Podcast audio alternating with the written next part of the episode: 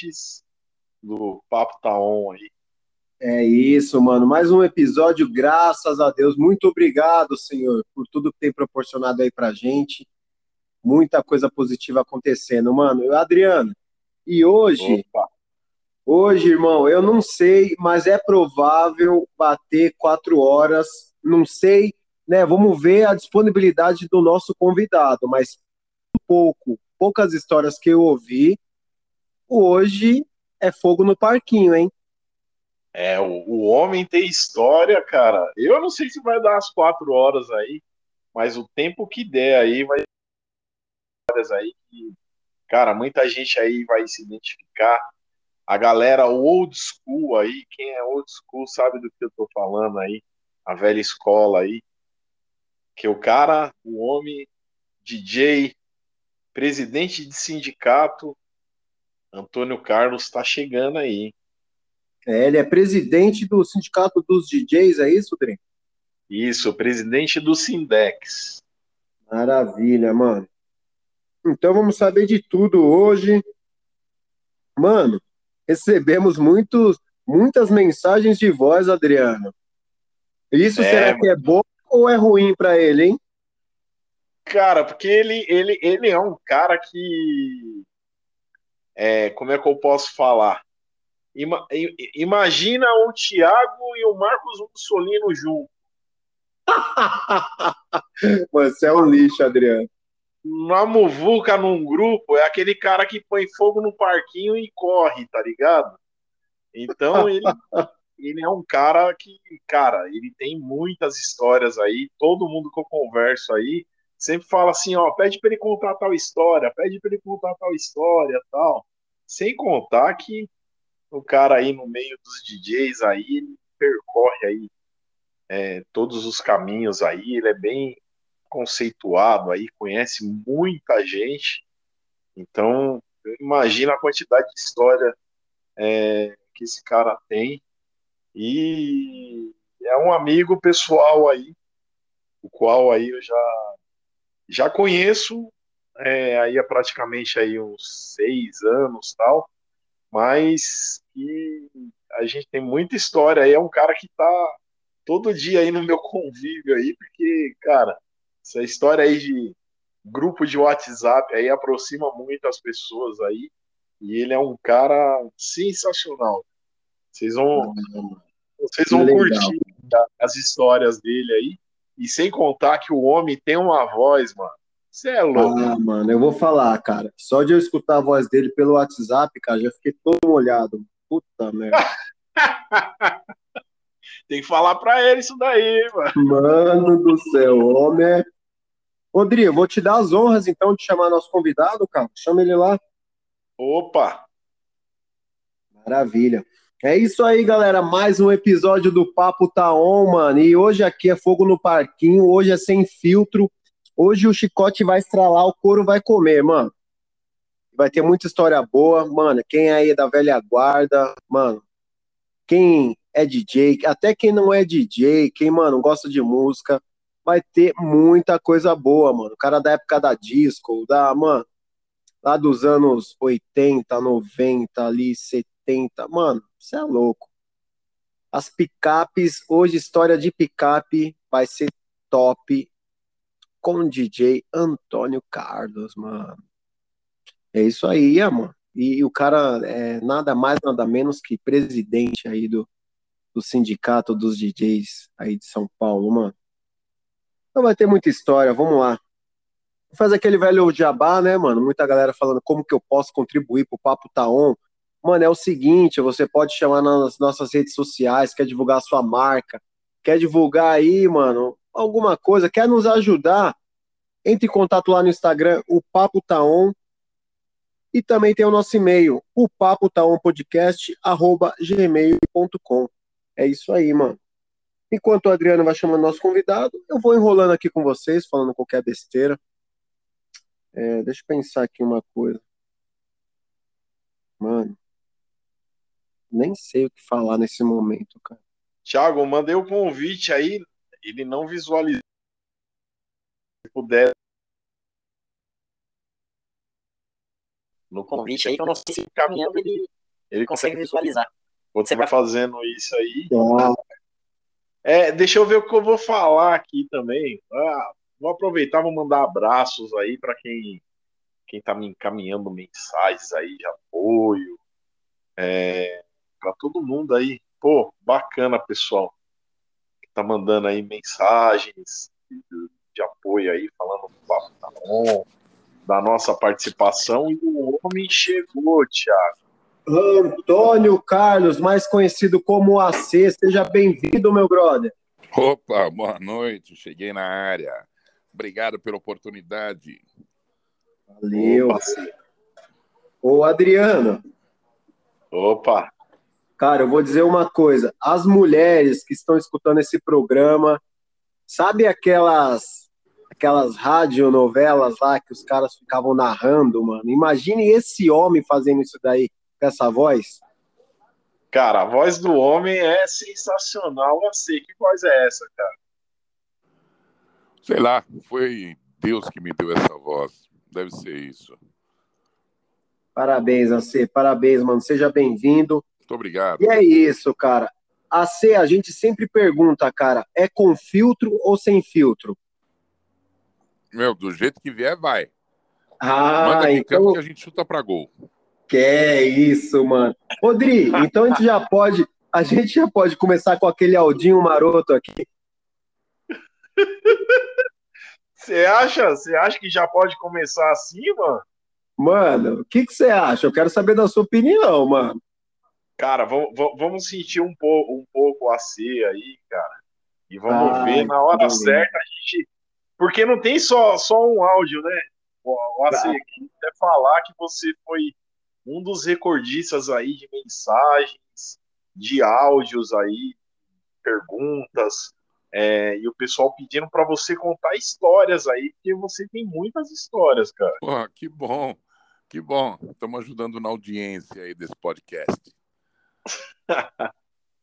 é. Você, diga. Mano, então eu queria saber, cara, como que surgiu essa paixão pelas picapes? Como que surgiu esse amor aí, né, cara? pelos discos? Como que foi, mano? É, eu, eu, quando criança, eu não era muito chegado a baile, não sei se pela cultura da família, alguma coisa assim. Né? Meu pai, meu pai gostava muito de música, mas minha mãe não, então não era muito chegado a, a essa história. Quando cheguei na adolescência, comecei a curtir um pouco mais de música, e aí um amigo meu, né, um amigo meu que hoje mora em Natal, me começou a me levar para fazer umas festinhas e sabe aquelas invenções, aquele, aqueles amplificadores valvulados que a gente tirava de rádio e tal, e comecei a, a participar de algumas coisinhas com eles. Até ir ao primeiro baile, que era na Sajab, era uma sociedade de amigos de bairro lá da, de onde eu morava, e aí aquilo começou a me encantar. Mas também não era sempre que eu podia ir, eu tinha 12, 13 anos nessa época. E aí foi quando eu fui na primeira disco, né? isso aí no, nos anos 70, final dos anos 70, 78, né? Fui na primeira disco e fiquei encantado com aquilo, sabe, a galera dançando, iluminação, o som alto tal, e aquilo, nossa, falei, gente, eu preciso aprender, preciso ver como é que funcionam essas coisas. E comecei a frequentar esse lugar, as matinês, todo domingo, então tava indo todo, todo domingo lá ver o, os DJs e, e vendo a, o movimento e aquelas meninas gatinhas e tal. E você sabe, né? Com 13 anos é quando você começa a despertar para esse tipo de, de sentimento, esse tipo de, de coisas, né? É, é, quando deixa de ter aquela, aquela guerra meninos e meninas e os meninos começam a querer se aproximar das meninas. Ah, época boa, hein, assim? Nossa, bom, bom demais. E aí eu comecei a fazer os bailinhos no bairro, né, junto com os amigos. Então tinham aqueles três em um, tínhamos que juntar dois, três em um para poder para poder fazer uma festinha, o três em um esquentava, aí ficava aquele tempo, ó, oh, pessoal, vamos precisar desligar o som, não sei o que e tal, para esfriar o aparelho e coloca ventilador, aquela história toda. E aí, quando foi no ano seguinte, 79, meu pai vendo que eu gostava daquilo, ele me comprou um toca-disco Garrard, não sei se a maioria aqui conhece o que é Garrard, me comprou um amplificador Quasar 7070, né? duas caixas de som, e aí eu comecei, aí eu pude entrar para uma equipe de som do bairro. E ali nós começamos a fazer os bailinhos, mas eu não tinha como objetivo ser profissional da área. Né? Aquilo era mesmo um, uma brincadeira de adolescentes, fazer os bailinhos ali, aquela coisa de passar o sábado encerando a sala ou, ou lavando garagem, dependendo de onde fosse a festa.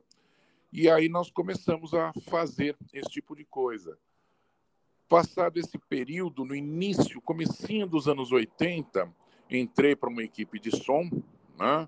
E, e aí começamos a fazer festas maiores. E foi quando começou a entrar algum dinheiro nessa fase. Mas era coisa muito esporádica.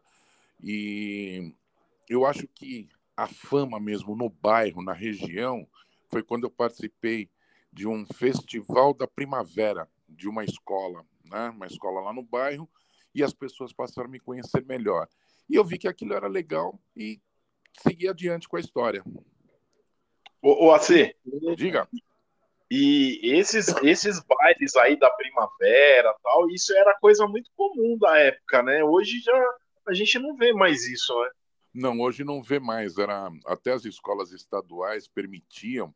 Aliás, tem até um parêntese, né? Nesse ano de 78, eu estudava numa escola que era uma escola que não havia nem sido inaugurada ainda pelo. Naquela época, o governador era o Paulo Maluf. Então, chegava nas quintas e sextas-feiras, era muito comum não ter as, as últimas aulas, né? E as sextas-feiras, normalmente, a maioria das classes, que só tinha até a sétima série, não tinham as duas últimas aulas. E aí combinava-se com as meninas e os meninos, as meninas levavam algumas guloseimas lá, sei lá, os meninos levavam refrigerantes, tinha uma sala vazia, o pessoal metia a cortina preta ali e fazia baile à tarde, toda sexta-feira à tarde na escola. Ô, e aí louco, mano. esses festivais, né? É, Miss Primavera, Miss não sei o quê, na, nas escolas, e eu acabei entrando em uma e, e pegando uma certa fama. Porém, continuei frequentando a mesma matinê todo domingo. É, Dri, vem, vem muita história aí, hein, pai? Tem, tem, tem. Nossa, isso é. Cara, eu, eu viajo nessas histórias aí porque eu falo que eu nasci na época errada. Esses Olha. caras aí curtiram de verdade. né? Adriano, no final dos anos 70, que foi o estouro da disco no Brasil, que a maioria da minha geração começou, era algo mágico, tá? E aí veio, veio o funk, né? Então, de 80 para cá, com Curtis Blow, iniciou o movimento do funk no Brasil, né? E aí eu comecei, e, e a casa que eu frequentava deixou de ser uma casa disco para ser uma casa com uma tonalidade black. E eu continuei frequentando essa casa, frequentando, eu fiz amizade, né? Depois de uns três anos, fiz amizade com, com o René, que era o, o DJ da casa. Ganhei permanente, que é uma cultura que não existe mais. Os jovens hoje parece que não ligam mais para isso. Antigamente, matinê pipocava para tudo que era lado. E o Pratas era concorrente direto do Asa Branca, que quem fazia as matinês do Asa Branca era a própria Chic Show. Né? Então. Nossa, chique show. Hã? Chique show top, hein? Chic Show top. Então, nessa época, era uma época que, inclusive, o Netinho do Negritude Júnior estava sempre ali no meio, ele frequentava essa, essas paradas todas aí, né? E, e aí nós. E eu fiz amizade com o René e ganhei permanente. Então, a permanente era válida por seis meses, a entrada gratuita e tal. E, e aí fui seguindo, seguindo, seguindo, até que começou, naquela época, chamava de, de mala, né? Os mano que que começou a entrar aqui essa fase New Wave, e eu continuei seguindo o meu, a minha linha Black. E abriu uma. No, no Shopping Eldorado, abriu uma casa chamada Show Days. Não sei se vocês lembram. Não. Pois Não, é. não. Então, no terceiro piso do Shopping Eldorado, abriu uma casa chamada Show Days. E quem frequentava o Show Days, que era essa galera do, da New Wave, era um pessoal de maior poder aquisitivo. Imagina, ponto de ônibus lotado, domingo por volta de 8 da noite. Os caras saíam do Asa Branca, saíam do, do Pratas iam para os pontos de ônibus com aquela galera do, do show days. Ah, meu, o pessoalzinho do show days voltava tudo com frio para casa, descalço. Nossa. Era, era uma, era uma. E eu acabei, eu acho que aí que foi a guinada na, na minha vida, eu acabei arrumando encrenca com um elemento meio metido a, a malandro, sabe? É. Fiquei uns dois domingos sem ir pro, pro Pratas, né? E fui no terceiro domingo, o cara entrou numas de querer me bater e tal. E quem me tirou de dentro do Pratas foi o próprio René no carro dele para os caras não me pegarem. Aí fui num outro domingo, corri aquela Faria Lima, bicho, os caras tudo atrás de mim. Peguei um ônibus sentido Hospital das Clínicas. Foi um auê danado. Ô, louco. Foi, pô, você meu, sempre gostou de confusão assim, assim? Hã? Você sempre gostou de confusão assim, cara? Não, não, essa foi a única confusão que eu tive. Ô, ô AC, mas o cara deveria ser bravo, cara, porque pelo seu tamanho, pela sua altura, cara, o cara. Então, bicho, é que ele andava. O cara deveria com... ser muito bravo. Não, não era. O, é que ele andava com os elementos e se garantia em cima dos caras. Ah, entendeu? Aí vai vendo a história. Só que ele conhecia uns caras e eu conhecia outros muito piores. Vixe. Conhecia, conhecia cadeiro mesmo, né? E os cadeiros estavam tudo lá no Pratas nesse domingo. Eu saí, eu cheguei na porta, os caras estavam tudo me esperando do outro lado da rua. Devia ter, devia ter uns 15 mais ou menos me esperando para me bater. Voltei para dentro da casa, chamei os caras, fulano, ciclano, bertano, pô, tá acontecendo isso, isso, isso. Cheguei no chefão, no, no boss, no, como se diz hoje, no disciplina, né? E aí ele falou para mim, meu, atravessa a rua, vai lá e fica na sua. Ah, atravessei a rua, entrei numa lanchonete, pedi um copo d'água, o cara colou na minha. E aí, mano, tá lembrado de mim? No que ele juntou, os caras juntaram em volta de mim, os parceiros juntarem em volta dos caras uns, sei lá, uns 50, 60 caras mais ou menos. Nossa. Aí esse cara que era disciplina virou, qual que é a sua aí, mano? Vai querer bater no meu primo? Meu, esse cara virou e falou, puta, pelo amor de Deus, o que é isso, não sei o que, não sei o que. E aí foi onde eu vi que não dava mais para mim. Nessa época, isso já foi em 84, 84, inaugurou uma balada na Pedroso de Moraes chamada Rádio Clube. E era só New Wave. Né? Então o pessoal saiu do show days e começou a frequentar o Rádio Clube. No Rádio Clube, era, era uma casa de um poder aquisitivo bem maior, né? cheia de patricinhas e mauricinhos, e foi onde começaram a despontar essas bandas New Wave, tipo Titãs, o Traje Rigor na época, RPM, Metrô, eram as bandas famosas da época, é, Paralamas do Sucesso e tal. Sim. E eu cheguei lá, numa humildade, né, fui conhecer a casa, entrei, paguei ingresso, aquela história toda, e, e fiz amizade com segurança da casa. Fiz amizade com segurança para ter aquela boiada e poder entrar sem pagar, que os caras davam essa abertura. E ele me apresentou o organizador do, da, o organizador da casa, né? Tipo, era na época chamava diretor, diretor artístico da casa. E eu naquela, sabe, tá, não sei o quê, deixa eu ver e tal.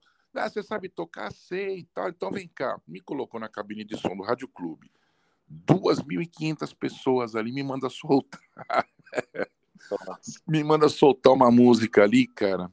Eu não dei, na época não era MK2, então não dei aquela empurradinha. O disco saiu em, em 16 rotações e tal. Puta vergonha do caramba, mas os caras me deram uma boiada. Meu, imagina o estado de nervos. Né? Tocar naquela casa para aquele público com, com a fama que a casa tinha, com tudo. Não tinha pressão, jeito. hein, você? Hã? Que pressão, hein, mano? Pressão gigantesca. Bem, aí eu comecei a frequentar a casa, né, todo domingo, matinê, deixei de ir para o Pratas e comecei para o Rádio Clube. Me deram a oportunidade de fazer as seleções de lenta no Rádio Clube. Então tá. E aí tinha lá os pupilos deles, né, os DJs pupilos tal, que eles davam o melhor para os caras. Eu fazia uma seleção de lentas, de duas seleções de lentas, e os caras faziam o resto. Então eu só, só conseguia fazer uma e beleza.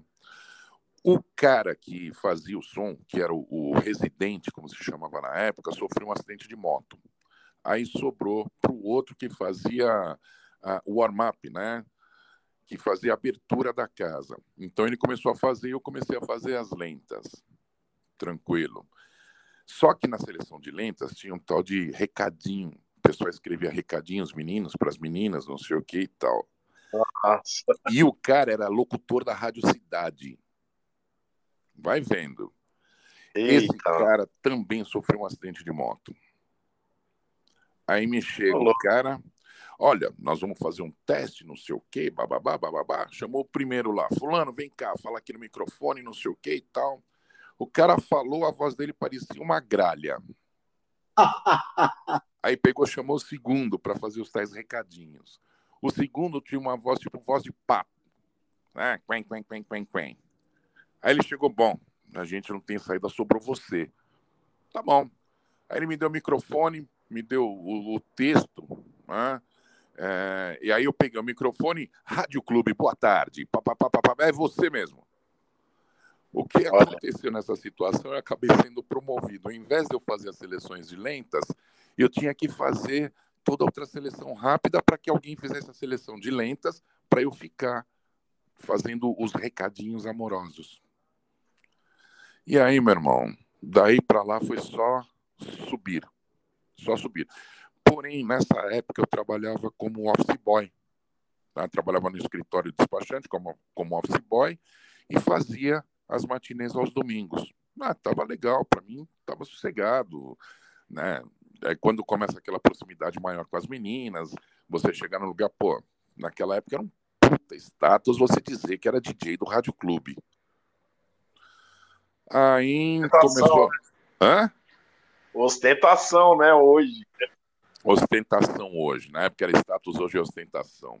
É. Aí começou, começou a história do, do fazer aqui, fazer ali, a casa sempre lotada, lotada, e os, os, os donos começaram a deixar cada vez mais a casa nas nossas mãos.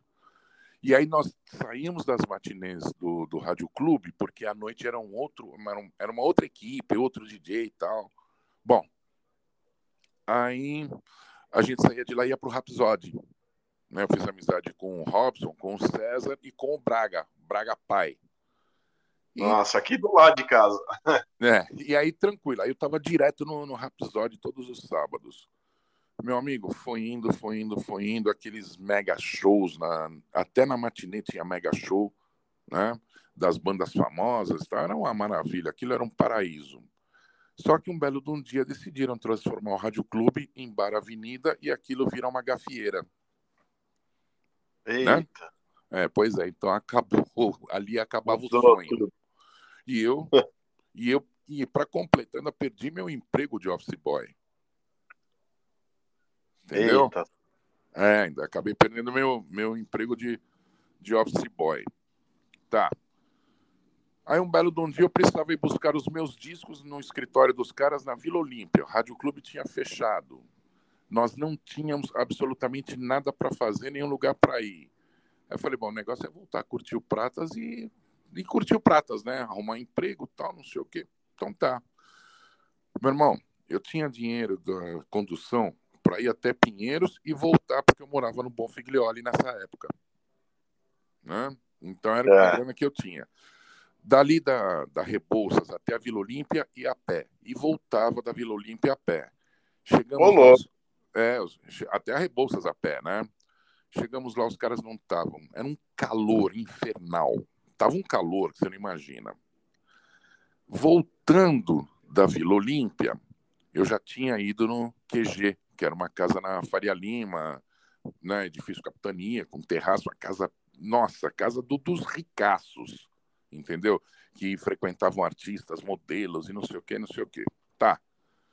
Voltando do lá da Vila Olímpia, do escritório dos caras, eu falei pro, pro rapaz, carinha que tava comigo, falei, meu, conheço o pessoal vamos tomar um copo d'água lá, né? Sei lá, vamos entrar, tomar um copo d'água e tal. Subi e pedi um copo d'água lá no, os caras, para quem estava lá fazendo a manutenção da casa. E tinha uma senhorinha lá. Essa senhorinha era a mãe do dono da casa. Aí ela toda desconfiada, não sei o quê, porra, vendo negrão desse tamanho, mal ajambrado. O que, que vocês estão fazendo aqui? Não, eu só vim pedir um copo d'água, eu conheço o gerente da casa, né, que eu conheci o Rossi, é, conheço o segurança. Ah, então tá bom, o que, que vocês fazem? Ah, eu sou DJ, não sei o quê. Ah, você que mexe com som? Né, nós mexemos com som. Bom, aí tá interessante a história ou quer, quer que pare? Não, não tá top, favor, continua, você tá maluco?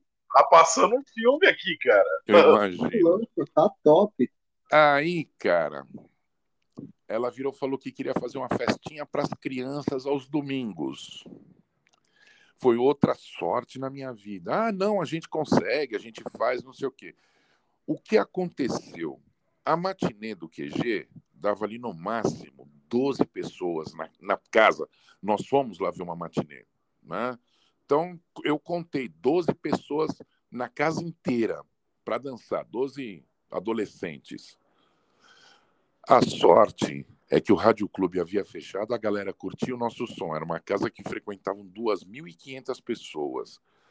Na época não existia internet, foi tudo no boca a boca. Aí ela pegou e falou: então vem aqui fazer um teste no sábado com meu filho, não sei o que e tal, que era o dono da casa. Tá bom. Chegamos no sábado lá, duas horas da tarde, todo mundo nervoso. Antes do cara chegar, eu cheguei pro, pro Marcelo, que era o DJ que ia comigo. Falei, bicho, onde você vê um off aí, aperta tudo. Pá, pá, pá, pá, fez aquele barulho, o som ligou. Agora desliga tudo. Desligamos e ficamos esperando. Aí o cara desce na pista. E aí, vocês sabem mexer com isso aí? Sabemos sim. Então tá, deixa eu ver. Ligamos o som novamente, pegamos um disco, colocamos lá. Ele ouviu, não ouviu nem a música inteira. Ah, então tá aprovado, vai, pode vir tocar aí. Tá bom. Meu amigo, eles não esperavam o movimento. A primeira matinê tinha 1.800 pessoas para fora da casa. Caraca, eu ainda dei a sorte. Dei a sorte, a matinê começava às quatro da tarde e o carro quebrou no primeiro domingo de matinê. Nossa! Puta, bicho, tivemos que ligar pro pai do, do Marcelo. O pai do Marcelo foi encontrar a gente na rua com os discos, né? Aquelas caixas de discos e tal, e levar para para levar a gente lá pro QG. Chegamos lá, todo mundo desesperado. Meu, a Faria Lima ali, esquina com a cidade de Jardim, lotada de gente para fora. Bom, subimos, ligamos o som, tal, pode abrir, pode abrir, tal, abriu, e aí foi aquele puta sucesso. E assim ficou por anos a, a matinê funcionando, né? É lógico que tinha uns agradinhos e tal. Gente, você sabe qual foi o, o plus dessa história? Você acredita, Adriano? Qual? Diz aí. Eu trabalhava no escritório, eu era office boy, eu ganhava um, tipo, 100 reais a mais que um salário mínimo. Né? Sim. E aí, bom, fomos tocar, tá, não sei o que, quando acabou a matinê, a mulher me deu um salário mínimo na mão. Ô, louco. Aí, fechou um acordo comigo, era um salário mínimo por domingo. Nossa. Você ia continuar Nossa. trabalhando de office boy? Diz para mim. Nunca. Nunca. Eu trabalhei de office boy, não sei como que era, mano. Bom, aí, eu, aí nós ficamos uns dois meses fazendo matinê nessa casa. Chegou um feriado de Semana Santa e não tinha DJ para ir tocar numa outra casa deles do Guarujá. Ah, dá para vocês irem, não sei o que, pô, Guarujá, hotel pago, comida paga, tudo na mão fomos tocar no Guarujá para voltar no, no, no, domingo de manhã para fazer a matinê no domingo à tarde. Outro sucesso. Aí, gente, é, veio legal. Tava tendo um desfile nessa época na casa. Tava tendo um desfile, então, sabe, pessoas que nem Lopinheiro, é, sei lá, Mara Maravilha, há um monte de gente famosa frequentando a casa. Pessoas que não eram do meu mundo. Vocês entendem? Entendi. Mas é aquela coisa que você chega e você fica deslumbrado. Aí fomos, o desfile era às quintas-feiras. Bom, eu era DJ da casa, fui lá para ver, tentar, né? Assistir o desfile. Tinha o DJ residente da casa, que era um puta de um, de um cidadão sem qualidade. Sabe aqueles caras que sobem a cabeça, pô, tá tocando numa puta casa só de milionário, não sei o quê. Né? Então, ah, o cara. Tem o cara... Aí. Hã? Tem vários assim, né? Tem vários. E o cara tratava a gente feito lixo, porque nós éramos os DJs da matinê. Meu amigo, você, você conhece aquela música Don't You Forget About Me, do Simple Minds? Sim, sim. Então, era a música de abertura do desfile. Ele pegou um 12 polegadas, que era 45 rotações, o desfile começou, ele me solta em 33. Nossa. Começou a ficar ruim ali pro cara. E a gente lá quieto, na nossa. Né? A gente não dava um pio porque não ia perder a só boiadinha. Observando, só... É? só observando, né? Só observando, só observando. Aí, Adriano, ele, ele, ele nem sabia quem éramos nós. Né? Bom, eu sei que para encurtar a história, chegou um domingo, nós terminamos a matinê e fomos para uma pizzaria que tinha em frente jantar. Estamos ah, lá comendo, chega o gerente da casa, desesperado. Meu, pelo amor de Deus, olha, a casa tá cheia de gente e ninguém tá tocando, o Edu não chegou ainda, não sei o que, não sei o que e tal. Tá bom, vamos lá tocar, vamos lá, a gente liga o som, até ele chegar, a gente vai tocando. Hum. Meu, esse cara, a casa tava cheia, nós chegamos lá, ligamos o som e tal. Aí estamos lá tocando, tocando, tocando, tocando. Ah, me deu sede, eu falei pro Marcelo, Marcelão, segura aí que eu vou ali pegar um copo d'água para nós aí já volto. A hora que eu desci da, da cabine de som e fui no bar da casa, o dono da casa tava com uma 765 na testa do cara. Puta oh. merda. Nossa, falando um monte. Eu sei que esse cara chegou antes, antes desse, dessa cena, ele chegou para nós antes e falou assim: Olha, o negócio é o seguinte, vocês passam lá no escritório que eu preciso falar com vocês. Puta, o que, que é? Na terça-feira eu falo. Ah, meu, o que, que você pensa? Dancei. É. Dancei, porque o cara, todo mundo gostava do cara, os funcionários da casa, sei lá que raio que é. Dancei. Aí desci, vi essa cena da, da 765 na cabeça do cara Voltei para a cabine e falei: meu bicho está pegando, não sei o que está acontecendo. Aí o dono da casa sobe na cabine e fala assim: ó, o que eu ia falar para vocês na terça-feira já vou falar agora. A partir de hoje vocês assumem a casa. Meu Olha. amigo, pensa, falei para vocês, eu cheguei lá, eu não tinha dinheiro para o ônibus tomar um copo d'água. Três meses depois eu comprei um carro à vista, porque além do salário mínimo do domingo, que para eles era chamado de extra, eu tinha um salário na casa, um salário alto pra caramba. Hoje, hoje seria em torno de uns 10 pau por mês. Caraca, você. Uhum. Anos 80 era outra pegada, né? Não tinha essa de todo mundo querer ser DJ. Entendeu? Então, é.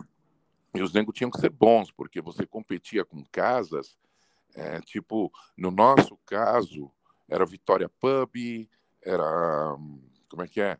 Rose Bombom, Madame Satã, Latitude 3001, é, como é que é? Tinha uma Regines, Dancing no Morumbi, e de todas essas casas, a que mais estava fazendo sucesso era o QG, por conta do nosso som. Caramba, sim. Entendeu? Então os caras pagavam bem, pagavam muito bem, fora o meu saláriozinho mínimo do domingo que era sagrado. Nunca, nunca chegaram e falaram: olha, hoje não tem grana para pagar. Nunca aconteceu isso. Pô, assim, legal. Hã? Fala aí. Falar, desculpa. desculpa, Dê, pode falar. Não, falando, casa sempre cheia, né, cara? Os caras. Mas tinha um detalhe, né, Adriana? Essa casa abria de terça a domingo. E domingo fazia dois horários, tarde e noite. Caramba. Então tinha. Eles, eles serviam jantares né, na, na casa gratuitamente. O jantar era gratuito. Você pagava o que você bebia.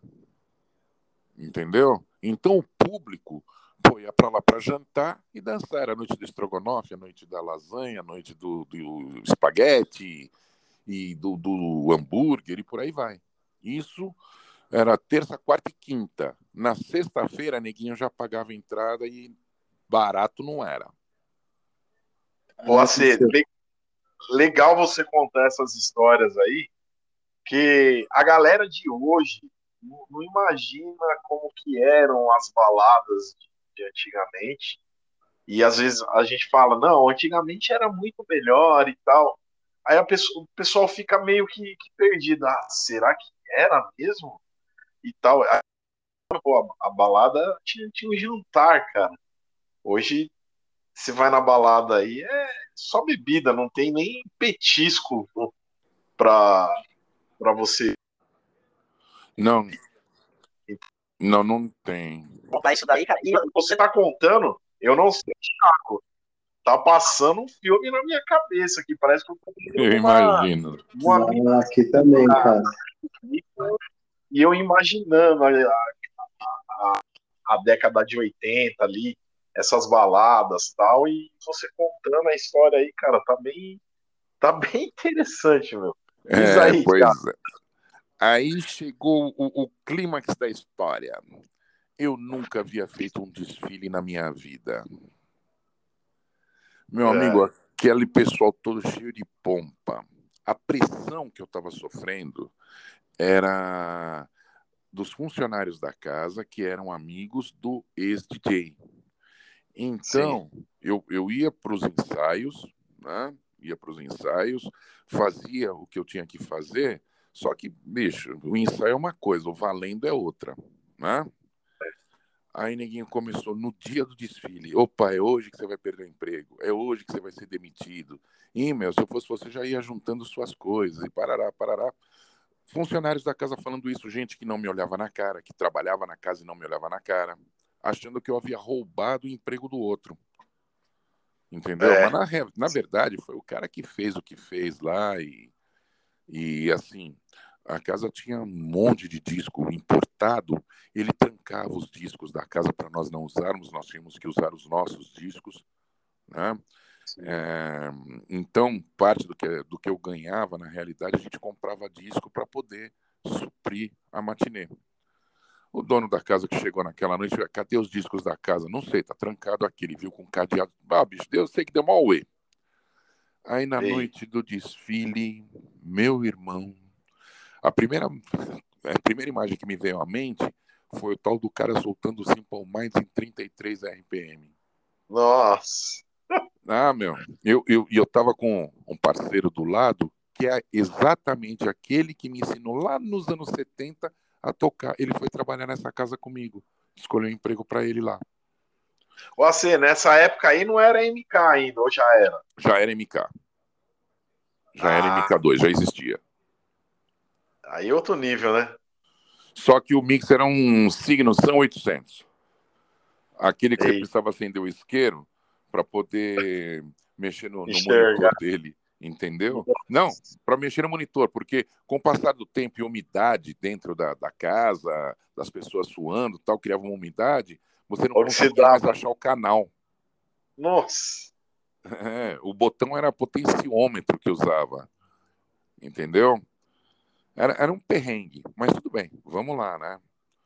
Aí começou o desfile, puta, bicho, foi show, tudo no tempo certinho. A coreógrafa olhava para minha cara, eu fazia tal, não sei o que. Eles trouxeram na época um locutor da TV Manchete para fazer a apresentação do desfile. E eu sei que foi um auê danado. Aí, quando foi na segunda etapa desse desfile, na, e o dono da casa ficava sentado lá embaixo, isso me falaram, eu não vi, né? Diz que ele ficava, tá vendo? Agora eu contratei um DJ de verdade, trouxe os caras do Rádio Clube para vir trabalhar aqui para mim, não sei o que e tal a peso de ouro e bababá, né? Se gabando é, todo. Que da hora esse. É. Aí quando foi no segundo, na segunda etapa que eu participei do desfile, eu estava brincando. Vocês conhecem aquele vinil do Banana Power? Não. Assim, eu, não, eu já ouvi falar, mas não, ainda não. Dá uma olhadinha, que ele tem uma contagem regressiva no comecinho do disco, tem uma contagem é. regressiva. E eu estava brincando com aquela contagem regressiva e o locutor ouviu. Você consegue fazer isso aí no desfile? Ah, sei lá, vamos tentar, né? Aí coloquei, quando eu quando ele terminava 3, 2, 1, eu tinha que cortar o som, o cara falar, garota, QG Gap, 1986. Pra testamos aqui, pô, deu certo. É isso, hein? Deu certo. Rapaz do céu. Aí, aí arrebentou. Aí foi um sucesso estrondoso, né? E aquilo lotado, lotado, lotado. Mesmo assim, tinha uma galera querendo me derrubar. A casa lotada, então tinha umas meninas que queriam assistir o desfile e não conseguiam. E eu consegui. E eu deixei elas entrarem na cabine para assistir de dentro da cabine. A diretora artística da casa não gostou e foi reclamar com o dono da casa que me chamou. Né? Ele me chamou lá para discutir. Eu, o meu argumento foi: olha, eram suas amigas, eu não conheço, eu permiti porque elas disseram que eram suas amigas. Aí ele virou para mim e falou assim: então, o negócio é o seguinte: cabine de som é sua, quem manda lá é você. Ninguém. E, e, se tem alguém que tem direito de te dar bronca por alguma coisa, esse alguém sou eu. Se quebrar alguma coisa lá dentro, a responsabilidade é sua. Puta, vocês precisavam ver a cara da mina, como é que ela ficou. Eita. Nossa senhora, foi, foi triste pra coitada, né? Mas tudo bem. E aí foi daí pra frente, bicho. Minha, minha vida como DJ, nunca mais fui trabalhar em outra coisa. Fiquei só como, como DJ e fui trabalhando em outras grandes casas, né?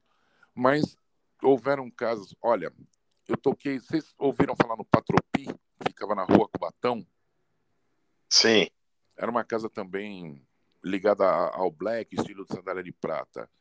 Sim, sim. Eu toquei no Patropi, assédio na cabine do QG, eu recebia direto e reto, mas de grandes casas, ninguém querendo que eu fosse tocar nessas casas.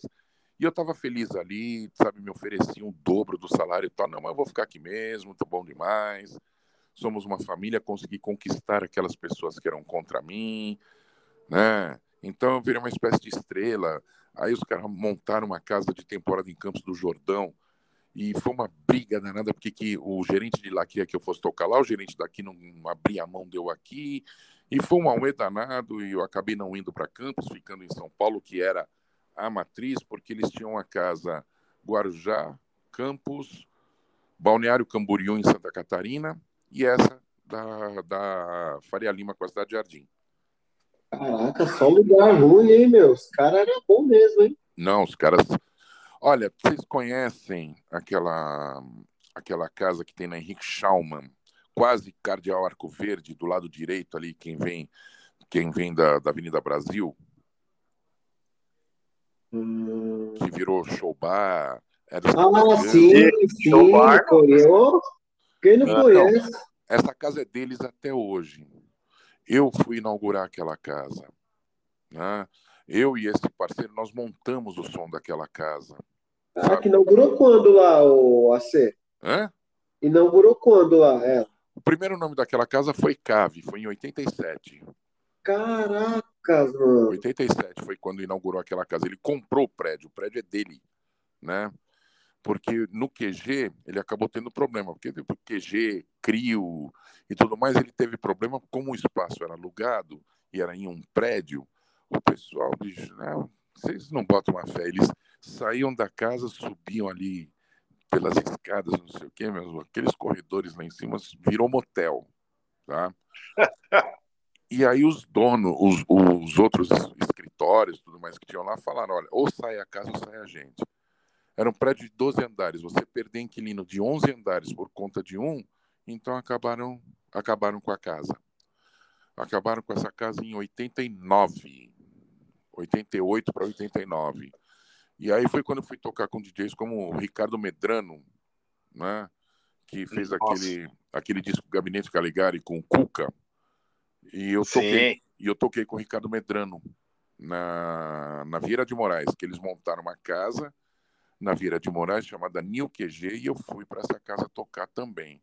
Então eu toquei no Crio, toquei no Cave, toquei no QG, que foi o Start, e, e daí para lá, aí tive essa, essa fase do, do bebop em Moema. Eu era DJ do bebop e um dia os caras me ligaram porque o movimento do QG na cidade de Jardim caiu. Né? Eu tinha saído do QG cara chegou para mim e falou: bicho, quanto você ganha no bebop? Aí eu ganho tanto, eu nem lembro quanto era. Ele virou e falou: Eu te pago três vezes mais para você voltar para cá. Na semana seguinte, e essa foi uma passagem também interessante da minha vida, porque, gente, eu, eu sou assim muito, mas muito sincero em dizer para vocês. No dia que eu me despedi do público do Bebop, né, e na matinê, porque público de matinê é completamente diferente do público da noite. A galera que sai para matinê, que saía para matinê, saía para dançar, conheciam tudo que era música. E a galera da noite sai para galinhar. Quando eu comecei a anunciar ali que, olha, a partir do próximo domingo eu já não estou mais aqui, mas espero que vocês, blá, blá, blá, blá, blá, blá, meu, uma chapô de gente chorando na minha frente na cabine de som. E eu também, aí eu acabei não aguentando, né, as pessoas pedindo para ficar tal. E eu confesso que as lágrimas rolaram.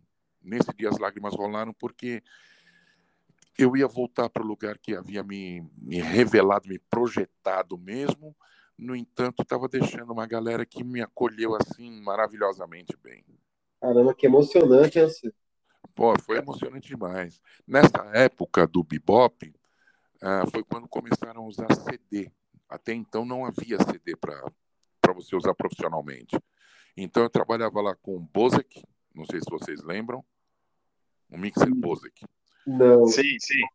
Par de MK2, dois decks de rolo Akai e um CD para tocar. Era o que nós tínhamos no Bebop. E o Bebop era essa casa que era do, do Gerson Briner, que, que foi ator da Globo, foi assim um grande amigo meu. Depois do acidente eu nunca mais ouvi, né? mas foi um grande amigo meu, assim, que era fantástico. E aí voltei a trabalhar no QG, para a rede, né? E segui com a rede, sei lá, praticamente até o fim da, da minha carreira como residente.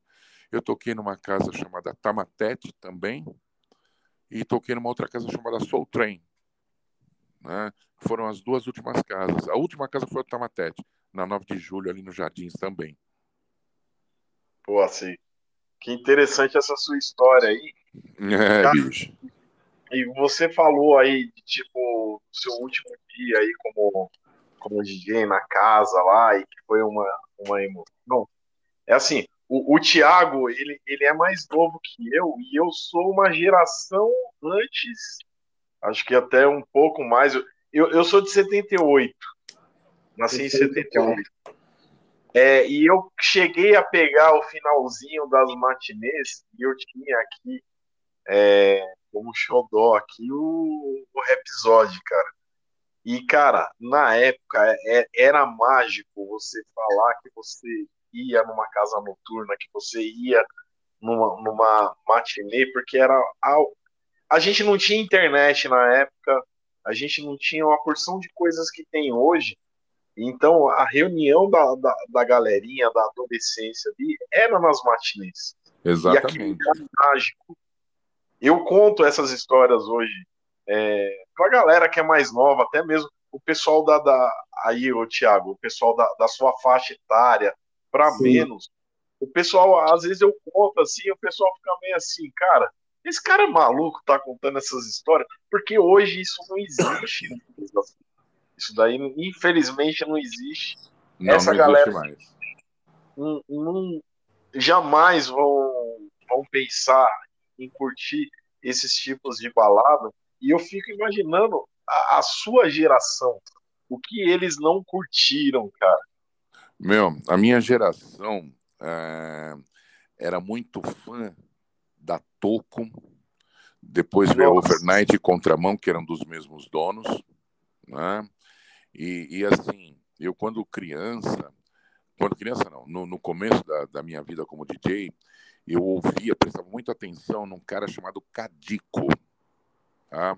É. E eu era fã do Cadico, entendeu? Sim. E, e ele, ele trabalhava na Jovem Pan na época e foi DJ de uma casa chamada Tio Sam, foi DJ de algumas casas e DJ da Toco, tá? E a Toco era o templo da música, eu acho que na América do Sul, porque era uma mega casa. Para vocês terem uma ideia, não sei se vocês sabem, o primeiro show do Queen no Brasil foi a Toco que trouxe. Nossa, cara, o Queen. O primeiro show do Queen no, no Morumbi foi a Toco que trouxe. Malandro. Para vocês verem a potência que eram as casas noturnas. Veio o Zoom, veio não sei o quê. Aliás, Adriano, só para uma informaçãozinha, uma noite, uma noite, eu toquei do lado do César e do Robson no Rhapsody. Nossa, meu, eu era fã desses caras, mano. E, e tem, e tem mais uma história interessante para contar para vocês, que tenho até testemunha. Depois de um tempo, vocês sabem qual era a maior banda independente do mundo? Não, não. New Order.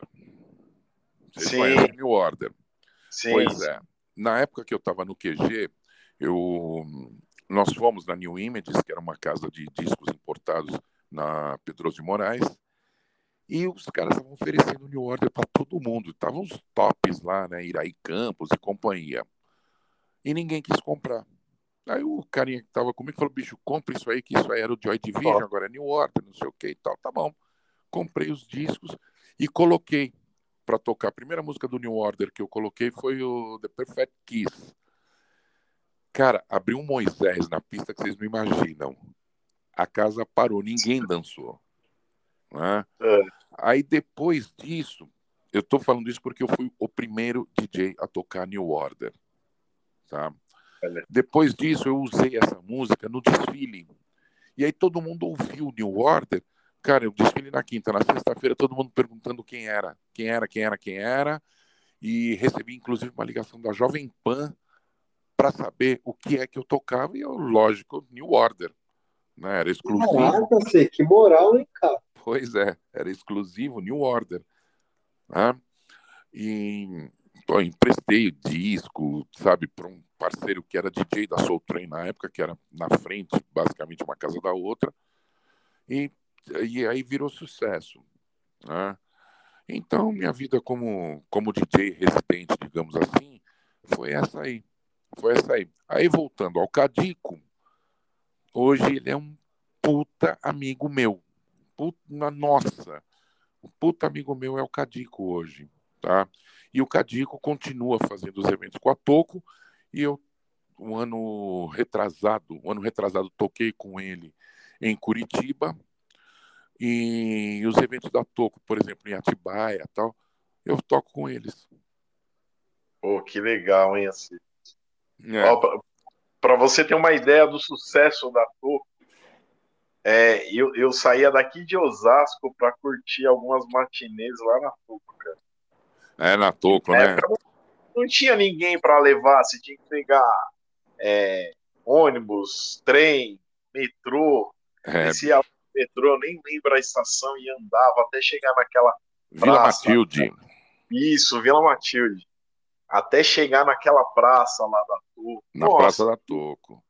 Cara, que, que época fantástica. Maravilhosa, maravilhosa. Você deve estar falando aí de anos 90.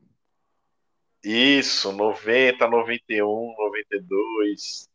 Que ainda o Thiago era um música. bebê. Hã? É assim, o Thiago era um bebê. O Thiago era um bebê, viu? Com certeza. Com certeza. Mas, Adriano, eu, eu tenho o hábito de falar que a melhor fase do mundo foi a nossa geração que pegou. Porque a fase anterior era uma fase muito reprimida, né? aquela coisa dos anos 60 tal, até a, a, Revolução Social de 68, é, era aquela coisa de a, as filhas para ir para as festas tinham que ir acompanhada das mães, e para chegar não era fácil, não sei o quê, assim, senhor, não senhor, tinha horário para estar dentro de casa, aquela história toda. A geração que veio depois, bicho, pegou muita violência, de você já não poder sair de casa por conta da, da violência, por conta de, de uma série de fatores que acabou estragando a juventude. Na nossa época, nós não tínhamos essa repressão dos pais e não tínhamos a violência de hoje. Então, Sim. eu acho que foi assim a melhor fase, essa fase de você poder andar na madrugada e não acontecer nada. Entendeu? Nem a polícia sair matando gente por aí. É verdade. É, a galera de hoje não, não tem noção do quanto era bom, cara. Não, não tem. E a galera acha que hoje, hoje tá bom, né? é, pois é, naquela época, ostentação era você usar uma calça, sei lá, Fiorucci, é, como é que é, não sei o que lá, Machine, não sei o que, Bruno Minelli. Hoje Bruno não, Minelli. hoje a ostentação é você ter um celular de última geração e andar com as calças para baixo da, do rego. o, o Thiago é desses, viu, assim? É dessa geração, é? É, é essa geração aí. É. Ô, assim, mas eu, não uso as muito por assim, você, não, viu, assim. Eu não uso as calças assim, não, assim. Você vai me conhecer. Então, mas você, assim, quando, você quando descolava uma mina, naquela época, você descolava porque você estava afim mesmo da mina, sabe? E era um, puta, uma conquista, era uma coisa maravilhosa. Hoje, hoje você pega, ah, não tô afim, larga, já corre para outra e negócio de ficar e tal. Naquela época tinha ficar, né? Tinha. É. Mas não era da forma que é hoje. Entendeu? É bem diferente. Tanto que hoje muitas baladas são open, open, né? Open bar, não sei o que e tal, porque não consegue arrastar público. Não é aquela coisa de ficar fila na porta para você pagar o ingresso e pagar o que você consumia dentro. Precisa é. Para o público hoje para essas baladas. E digo mais, as baladas que hoje dão mais dinheiro são as baladas do pessoal que curtiu os anos 80, 90. Olha, cara, que legal. É, é, se você for numa festa, quando voltar, quando voltar a festa da, da Toco, as festas são hum, atualmente no Corinthians, né? Cara, você vai ver que aquilo lota, você vai ver aquela fila do lado de fora e é exatamente isso, neguinho. Paga ingresso e paga o que consome lá dentro, só que lota. Você vai numa, passa na porta de uma balada hoje e, meu, você vê um monte de gente lá fora bebendo, trocando ideia, não sei o que, é a balada vazia. Em alguns o casos, né? O AC. Eu Diga. não sei se eu vou estar falando uma bobagem, né? Mas uma prova disso é na Energia 97 lá, todo ano eles têm o, o navio da véia. Pois é, o navio é... da véia só é sucesso porque é para um, é um público que curtia nos 80, 90. É, cara. E o programa lá da, da Energia 97 da manhã lá com. O Energia na Véia. Isso, é, cara, é sensacional. Então, a, audiência é deve tá. ser né? Você vê, uma casa que nem a The History. Vocês conhecem a The History? Que é do, sim, sim. do Iraí Campos. Essa casa tem 10 anos e está lá no mesmo lugar. Né? É. É, tem muita casa hoje que abre e fecha.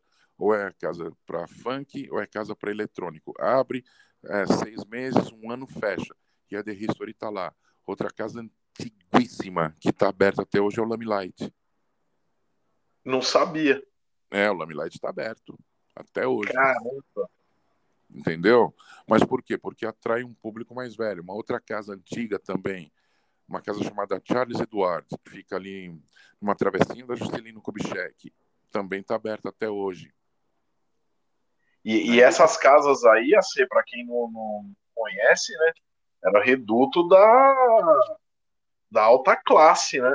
Reduto da alta, da alta classe, como era o Gallery. O, o, o que são hoje aí os.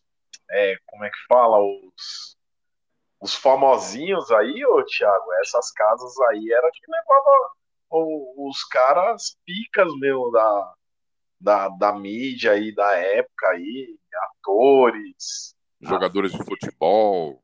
Isso. Ei, meu. eu, eu... Que show, hein, cara? Eu tô eu adorando, me... cara, esse bate-papo aí, mano. obrigado. Caracas, muito bom mesmo. Assim.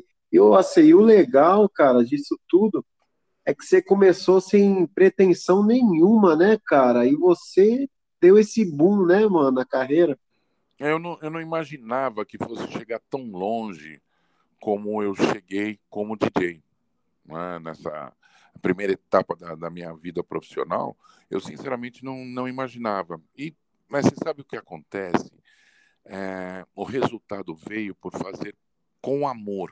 Fazia porque gostava muito mesmo. Não era, ó, me paga tanto que eu vou, entendeu? E o resultado, mesmo o resultado financeiro, veio por, por conta disso. O resultado, a fama, enfim. E outra coisa que todo mundo que me conhece sabe, eu nunca fui egocêntrico. Esse tipo de coisa nunca me subiu à cabeça. Né? É, haviam pessoas que, de repente, tinham um certo receio de chegar perto de mim por achar que eu era um cara metido. Não tinha nada a ver. Olha, cara, olha, Adriano, mano, é, Nessa brincadeira, irmão, já foi uma horinha, pai. Uma horinha desse, dele contando essa história linda aí. Mano, falando. O legal é que minha mãe, minha mãe conta as histórias de antigamente, cara, e é tudo isso daí que você tá falando, cara. Ela falou assim, ó, se vocês acham que vocês vivem hoje, a gente viveu muito mais, mas muito mais que vocês. Pelo que eu observo hoje, nós realmente vivemos muito mais mesmo.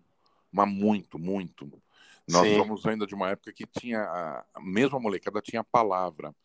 E se eu falar para vocês que eu tenho amigos até hoje dessa fase minha de, de DJ, de, do, do, tempo do Rádio Clube, se eu falar para vocês que existem pessoas que conversam comigo até diariamente, vocês não vão acreditar. Entendeu? Nossa. Tem, tem muitos amigos. Tanto que nós estamos planejando fazer um, um, um som, né? Num bar na Vila Olímpia chamado Armazém. Fazer uma festa do QG. Olha que legal. É, pois é.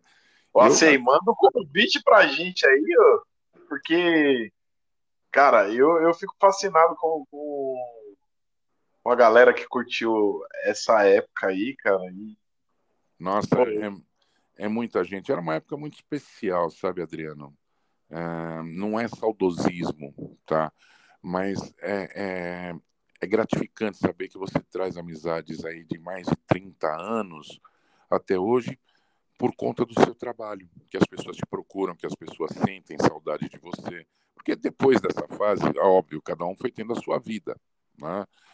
Mas, cara, e, e encontrar, promover encontros estando com saudade, e é claro, assim que tiver definido data, é, horário, precisa ver também esse plano do, do governo aí de esse plano aí de distanciamento, é, essas fases aí que vêm e vão. A hora que tiver isso melhor definido, vai ser quando a gente vai estar tá fazendo esse evento aí. Que bacana. Ah, show, cara. Eu quero estar tá muito lá, hein, Adriano? Por favor, consegue um convite aí para mim. Mano. Opa, o, o homem tá aqui, mano. tá, tá todo, todo dia o AC tá comigo aí virtualmente aí, não é, AC? Todo dia, todo dia. A não sei quando o Adriano Roy acorda e foge dos caras. Ah, eu quero, eu quero saber porque tem muita história desse grupo aí, hein, AC? Eu quero oh. saber, mano. Eu posso falar uma coisa para vocês assim de coração? Pode, cara. Nessa fase de pandemia, esse grupo nosso, ele está ajudando a passar com muito mais leveza, porque é tanta palhaçada, é tanta brincadeira o dia inteiro, que é tanta risada que você dá, é sério, que ajuda, está ajudando a todos que fazem parte desse grupo, está ajudando a atravessar essa fase de, de, pandemia, de tanto sofrimento que as, as pessoas estão passando. Concorda comigo, Adriano? Ah, eu concordo. Ô, Thiago, esse grupo, você não tem noção, cara. O nosso grupo, Thiago, pega fogo, mas o grupo dos caras aqui, mano, você não tem noção. É coisa de você ficar uma hora sem, sem olhar, do nada você aparece lá. É 600, 800, 900 mensagens, cara. Ô, é o louco, cara. inteiro. E, e é assim, é só risada, é só um tirando sarro da cara do outro o dia inteiro. Caramba, que legal, meu. Falando, é em, tirar, falando em tirar sarro, vamos ver um áudio, Adriano? Não, peraí, antes de mais nada, antes de mais nada, não posso esquecer de mandar um forte abraço para o nosso amigo Fabrício, que está aniversariando hoje, né? É, 49, é, 49 aninhos aí, é isso, Adriano? Eu então, falo 40. Parabéns para o Fabrício. Hã? Eu falo 49 é, é 43, mano. 43, estou 43 anos de idade. Fabrício, gente finíssima, sabe, um, um gentleman, né? É, é um cara super do bem. Então tá aí, meus parabéns, Fabrício. Feliz aniversário e que essa data se prolongue aí por muitos e muitos anos e principalmente que o grupo não acabe para a gente continuar continuarmos nos divertindo. Ah, cara, que é legal. Poxa, então vamos lá, Adriano, cadê, cadê a, a, prova de fogo? Fabrício é o seu primo, Adriano? É o próprio. Ah, que legal. Ah, ele também faz parte do grupo lá de vocês? Mas é, meu, pega fogo também esse Fabrício, viu, mano? Caracas, mano. Ô, AC, agora só para mim saber, cara, porque tem, a gente tem um grupinho lá de amigos, o Adriano, ele, ele taca fogo lá e sai fora. No de vocês é a mesma coisa? É a mesma coisa. Ele taca fogo, sai fora, depois ele volta, e a hora que o fogo está baixando, ele mete ali, ele, ele tenta apagar, na realidade, os incêndios com gasolina. Puta Aí depois ele sai fora, fica sorrindo.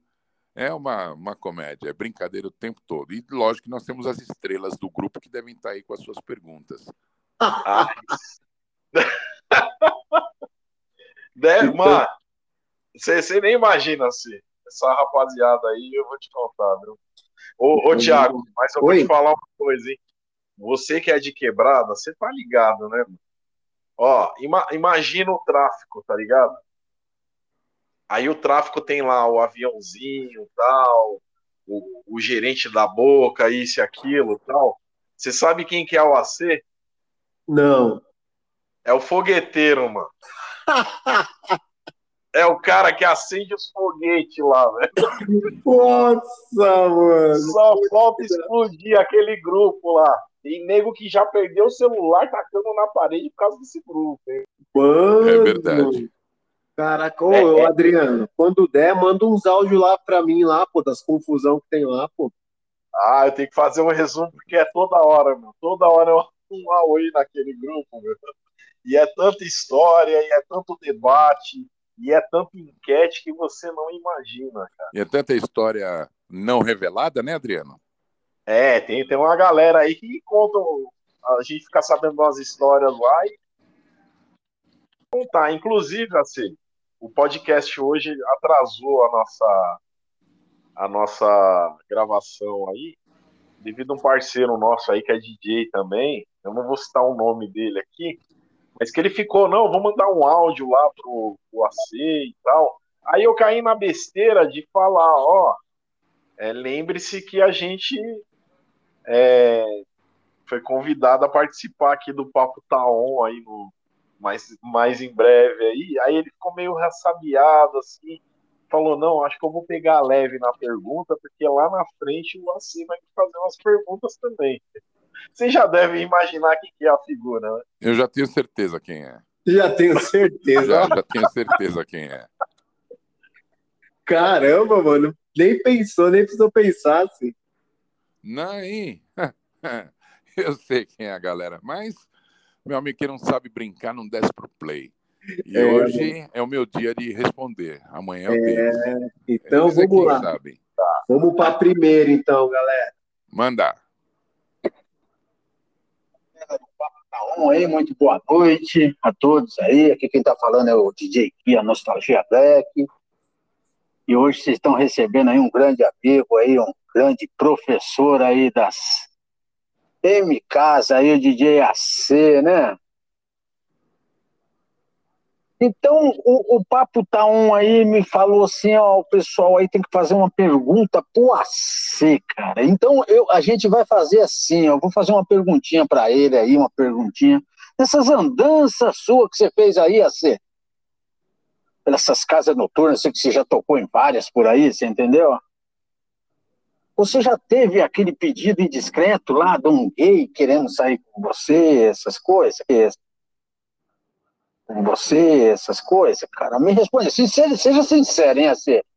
Pelo amor de Deus, ele não vai mentir, hein, mano? Valeu, galera. Valeu, valeu, Adriano. Valeu, galera aí do Papo Taon. Abraço a você, fica com Deus. Valeu. Bom, o negócio é o seguinte: quem é DJ, principalmente na, nas casas que eu toquei, sempre corre o risco de ter uma biba no, no, no meio do público. E óbvio que sempre tem um que chega se engraçando com você.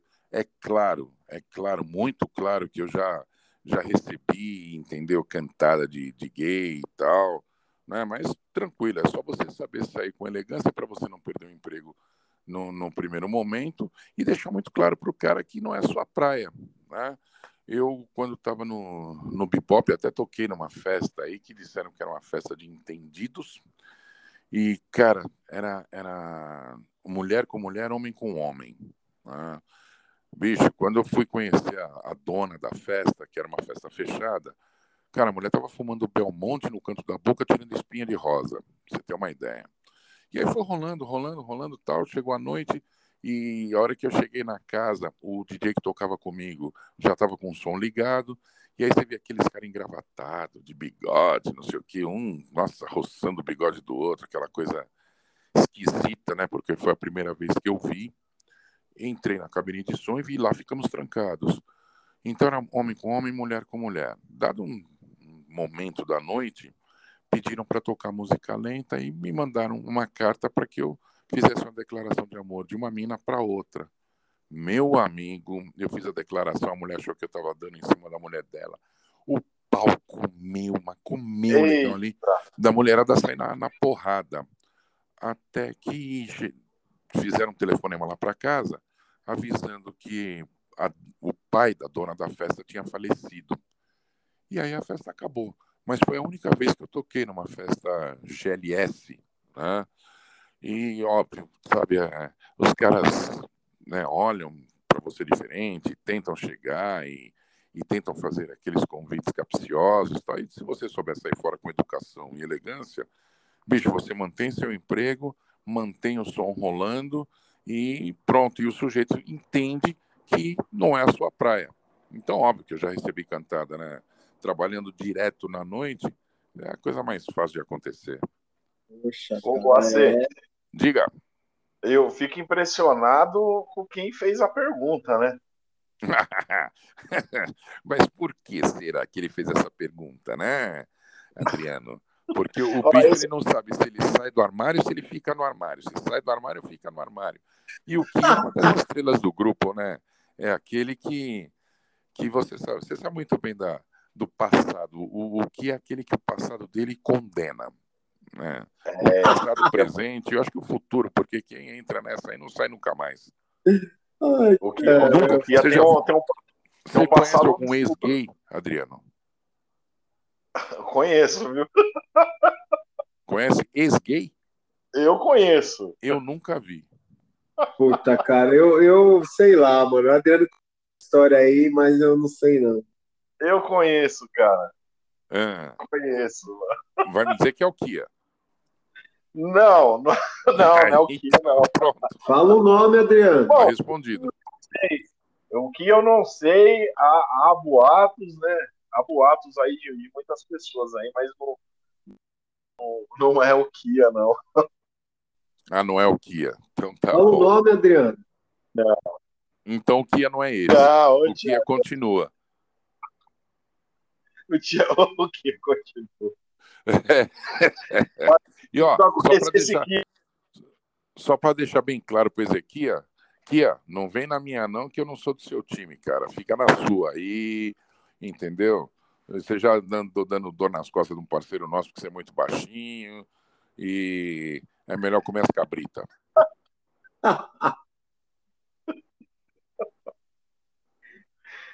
Eita, meu. Ô, AC, eu posso para mais uma pergunta, cara? Porque, meu, claro. muita pergunta, e aí, cara, eu tô com medo de dar o tempo e a gente não responder todo mundo, né? Que com muito carinho separou esse tempo para mandar um, um áudio para você. Então, Manda. Então, vamos lá.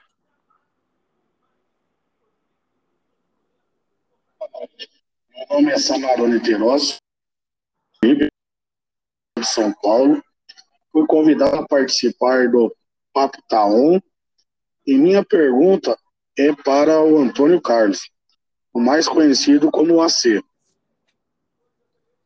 AC, boa noite. Você pode nos responder algo sobre o relacionamento entre Giovanni e Ezequias? E também parece que tem uma terceira pessoa entre os dois mas não quero citar nome. Meu Deus. Bom, então a gente já a gente já vai dizendo aí que Giovanni e Kia são dois sujeitos que realmente não conseguem ficar quietos dentro do armário, né? É, fica um talaricando o outro aí, e essa terceira pessoa é exatamente o parceiro nosso aí que está com dor nas costas entendeu?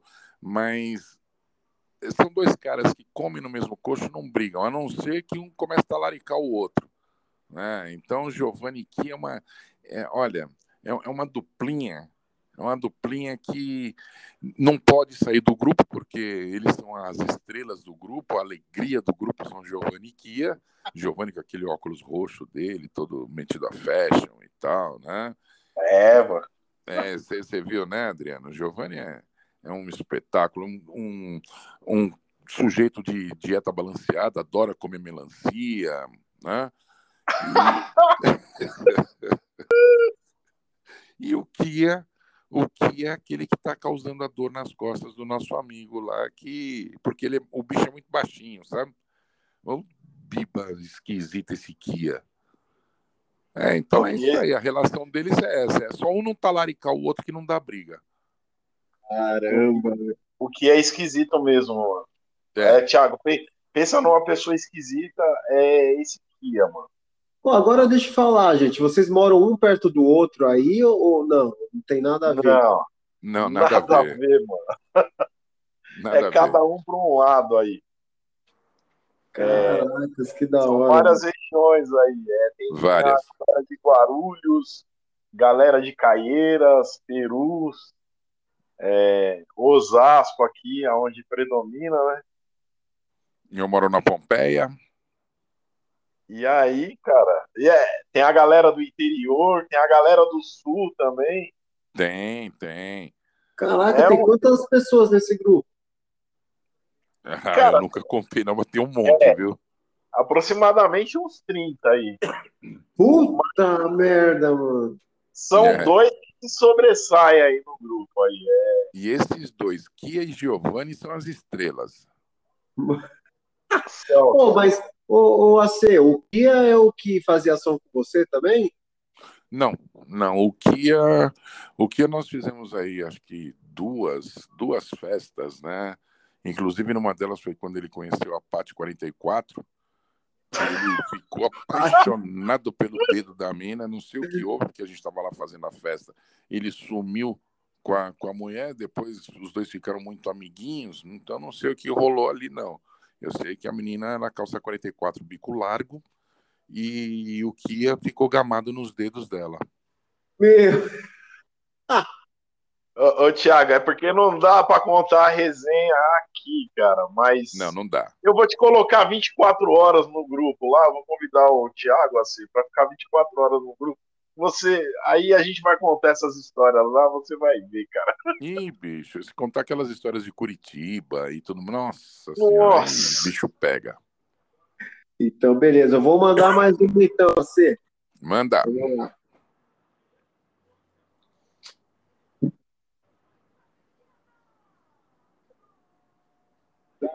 Beleza.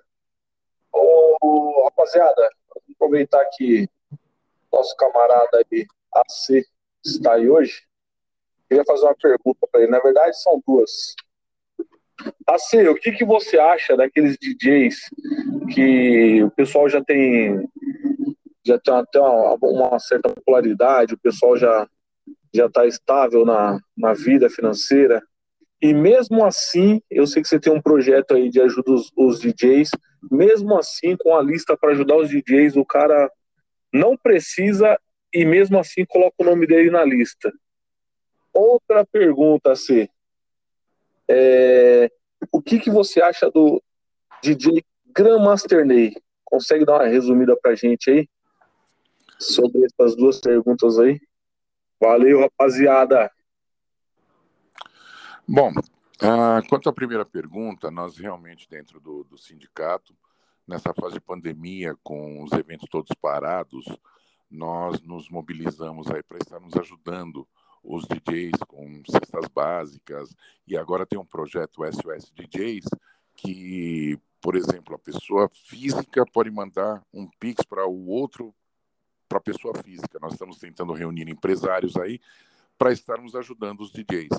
E nesse projeto SOS DJs nós conseguimos aí essa casa no, na Vila Olímpia para que os DJs possam tocar e a renda da casa a bilheteria da casa, bem claro, fica toda para o DJ. O DJ pode até levar uma maquininha dele de cartão e receber toda a bilheteria da casa com, com essa maquininha. Né?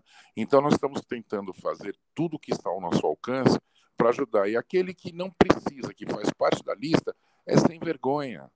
Sabe, ele está tirando, de repente, ele está ocupando o espaço de alguém que realmente precisa.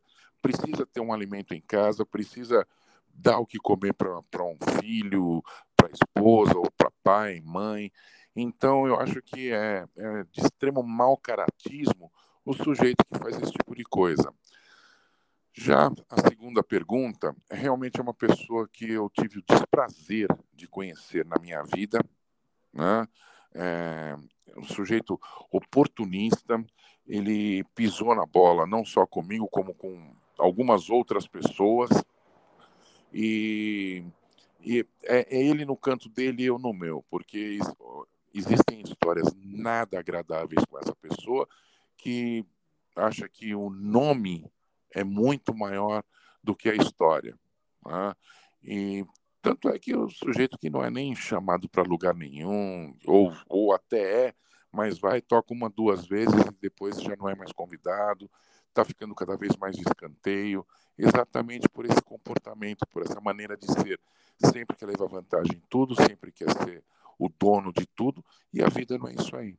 É, a minha resposta em relação a essa pessoa é essa sabe? É ele no, no canto dele, eu no meu, cada um no seu quadrado. E, e a gente vai fazendo o que pode para ajudar quem realmente precisa. Agora, não adianta o sujeito falar que está numa situação ruim, porque nesse eu não acredito mais. Tá? Não adianta falar que está numa situação ruim e querer fazer parte de uma lista, porque toda vez que eu estiver dentro de um projeto que surgiu o nome dele, eu barro. É, primeiramente, quero parabenizar você aí, AC, por fazer essa mobilização, né? Esse período tão difícil aí, cara, que a gente está vivendo. Você conseguir, porque a área de evento parou geral, cara, e você fazer isso a tentar levar arroz e feijão ali para a mesa aí dos DJs, cara, bela atitude, parabéns, cara. Obrigado, mas eh, você sabe que na noite tem muita gente do bem e tem muita gente que não é do bem, né? E essas pessoas que não são do bem, o círculo é tão fechado que chega uma hora que todas as portas se fecham, sabe? E essa pessoa não consegue mais ajuda de ninguém, acaba sendo isolado. Por quê? Porque pisa na bola com todo mundo em tudo que é lugar. Ah, cara, aí é, aí é triste. A pessoa e não é um só, não, tem vários assim. Nossa, cara, sério? Uhum. Existem vários assim. AC, a gente entrou num assunto polêmico e você aí que tem vasta experiência aí, cara, é...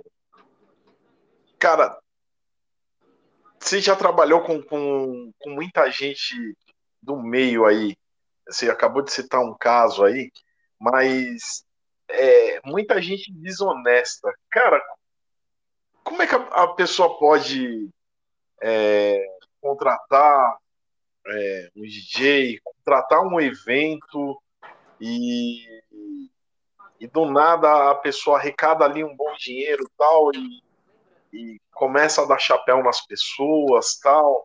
É, isso é muito complicado no meio dos DJs, não só dos DJs, mas dos músicos, a galera que trabalha por trás, o, o operador de mesa de som, a galera da iluminação. Isso, isso é triste no, no, no cenário aí da, da música, não é, cara? É muito triste, sim. Eu acho que chegou o momento de separar o joio do trigo, tá? É, realmente, o meio, o, o, que estraga o meio é o ego. É, tinha um DJ nos anos 90 que o cara conseguiu chegar no clímax da coisa foi trabalhar em gravadora, divulgador e tudo mais. Só que a maneira do cara de ser, o ego dele fechou todas as portas, que hoje ele não toca nem em botequim mais, entendeu?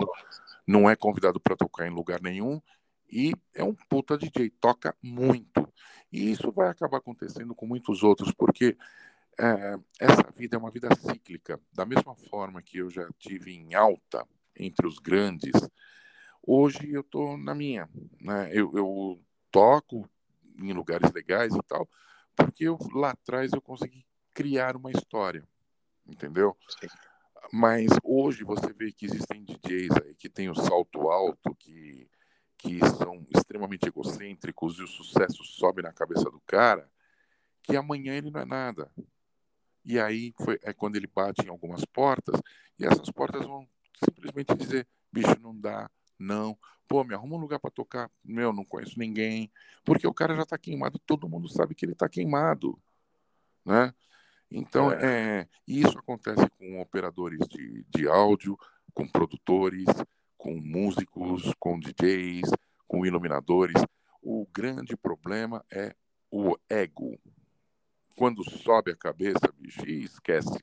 Esquece que a vida é curta.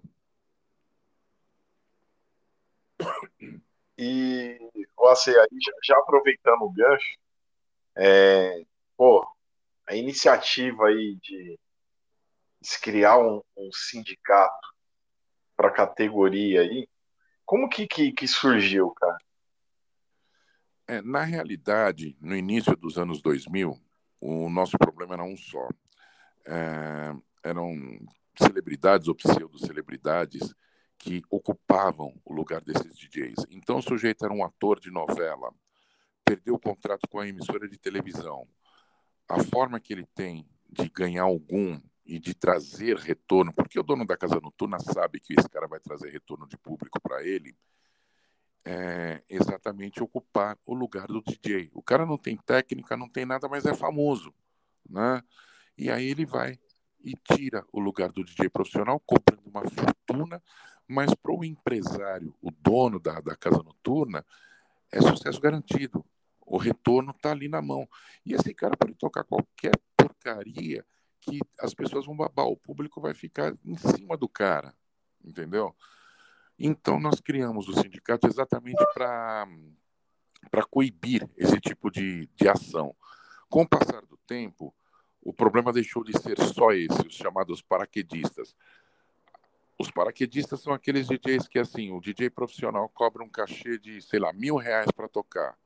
Aí aparece um sujeito lá e fala: pô, eu tenho as mesmas músicas que ele, eu tenho tudo que ele tem e ou não cobro nada só para tirar uma fotinho, ou me libera bebida a noite toda aí que eu toco, sem cobrar nenhum cachê, ou então o cara chega e fala: bicho, ele cobra mil, eu cobro 200 para fazer o que o cara faz. A única coisa que esse Nossa. paraquedista não tem é feeling.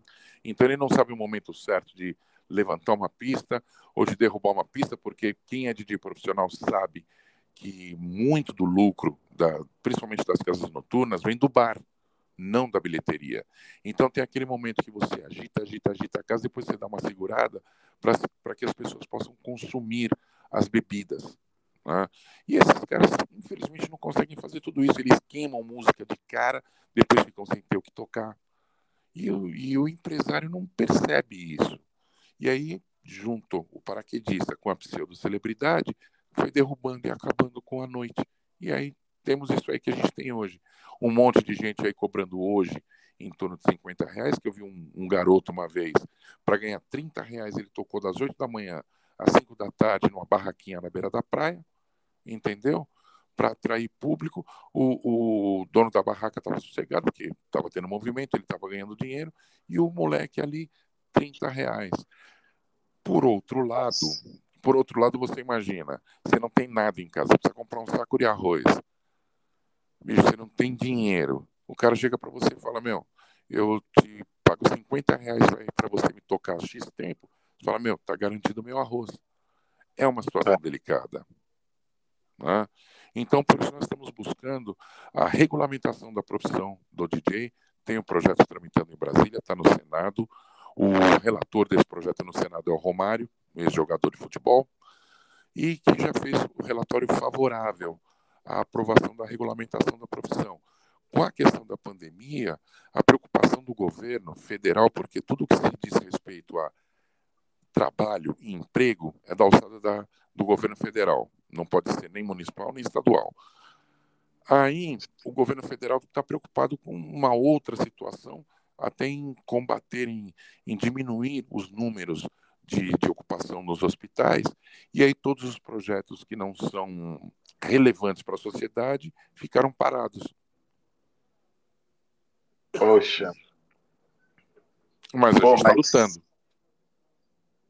Mas muito interessante aí pra categoria aí, que tem Sim. pessoas lutando aí pela causa, né? Pela Porque, e aí. Adriano, não é só Porque- isso. Você vê muitos DJs, até, até da minha geração, que ganharam rios de dinheiro, tocaram fora e não souberam guardar, não souberam aplicar esse dinheiro. Cara, é, é, teve caso da gente fazer vaquinha para poder enterrar o cara. O cara morrer de AVC morando num hoteleco, entendeu? Um sujeito que, sabe, tocou na Grécia, tocou nos Estados Unidos.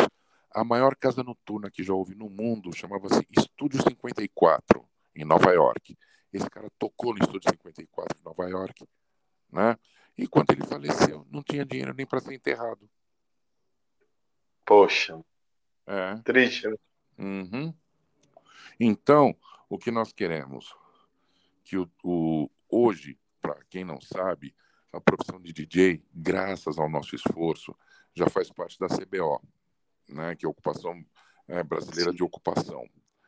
E, e aí o que acontece? Você já pode ser registrado em carteira como DJ, coisa que antigamente não existia. E em cima do não existir, você não tem é, aposentadoria, você não tem, não recebe por adicional noturno, insalubridade, nada disso. Então, quem quer ser DJ residente, ele pode ter o registro em carteira, tá? Coisa que antiga, antigamente não existia isso. Antigamente você ganhava muita grana, não sabia segurar, torrava tudo e ficava no miserê. E vários, e vários outros direitos que a CLT garante para um trabalhador. Então, nós conseguimos isso para o DJ. Nós conseguimos que o dia 9 de março, que é o Dia Mundial do DJ, e muitos não sabem até porque existiu esse Dia Mundial, né, porque foi criado o Dia Mundial do DJ, é, e foi até por, por ações solidárias por parte dos DJs, nós temos o Dia já estadual do DJ. Né? Então, o 9 de março também é o dia estadual do, do DJ, faz parte do, do calendário da- do estado de São Paulo. Isso aí também foi uma conquista nossa. Tá? E porque Legal. nós somos uma equipe que quebra a cabeça, que tenta criar um mundo melhor para os DJs. A minha geração não pega isso, mas a gente quer deixar uma, ah, algo pavimentando uma estrada para gerações futuras, para que eles tenham seus direitos reconhecidos. Infelizmente, a cultura da noite, não só. E olha, São Paulo ainda é a melhor noite do Brasil.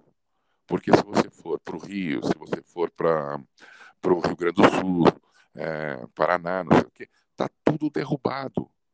Sabe, Nordeste, não tem, não tem. Quase não existe mais noite.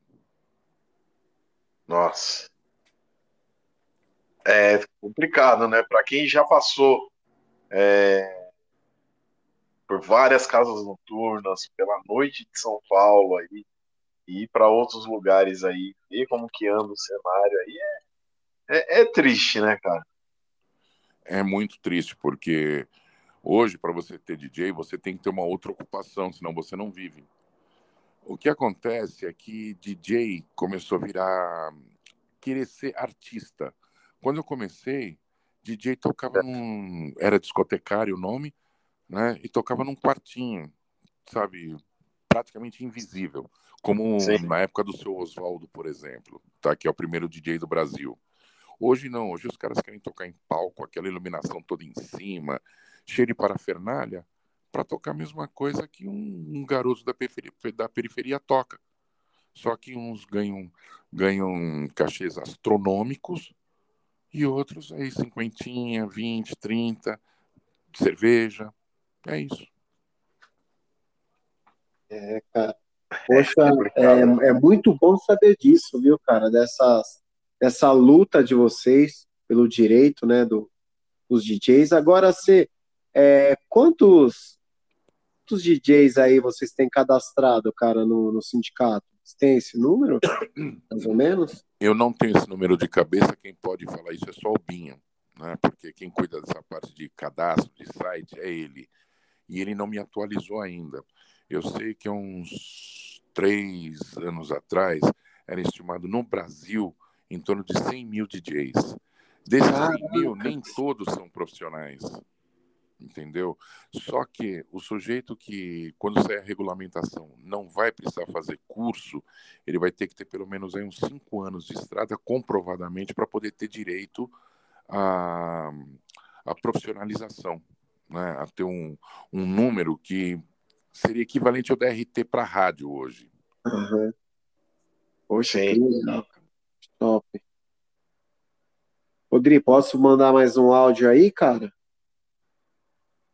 Pode não, deve. O homem tá aí, tá, tá aqui pra. Você vê que o cara fala, fala bastante, hein, meu? A gente fica ah, só ouvindo aqui as histórias e tal. Pô, você aí, é tá, é tá bem bacana aí. Bom demais, é? cara. Tá bem bacana a resenha, viu, cara? Então... E você vai contando as suas histórias e tal, e a gente fica aqui só ouvindo, imaginando e tal. Pô, bem bacana, mano. Vamos lá, vamos às perguntas. Eu tenho que falar do Aceu o seguinte, ele fez uma viagem para o Rio Grande do Sul.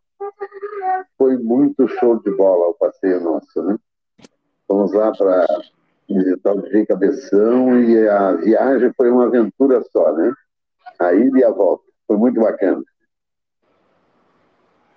Meu amigo Júlio Reis de Curitiba. Júlio Reis. Ele mesmo. O Júlio, o Júlio, o Júlio é um irmão que eu fiz, é né? um cara fantástico, sensacional, batalhador ao extremo. É, tive um prazer enorme de, de, tocar na casa dele, que é o Estúdio 1250, em Curitiba. Eu toquei acho que umas três vezes lá, né? Uma delas foi com o Cadico. E, e assim, essa viagem para o Rio Grande do Sul é, foi um ano retrasado. Cara, vocês precisam ver que aventura. Eu saí de São Paulo seis horas da manhã, por volta de 11h30, mais ou menos, para pegar o Júlio e ele foi comigo para Curitiba. Gente, pensa num temporal que nós pegamos na estrada, de, de não enxergar, sabe? De é. não enxergar.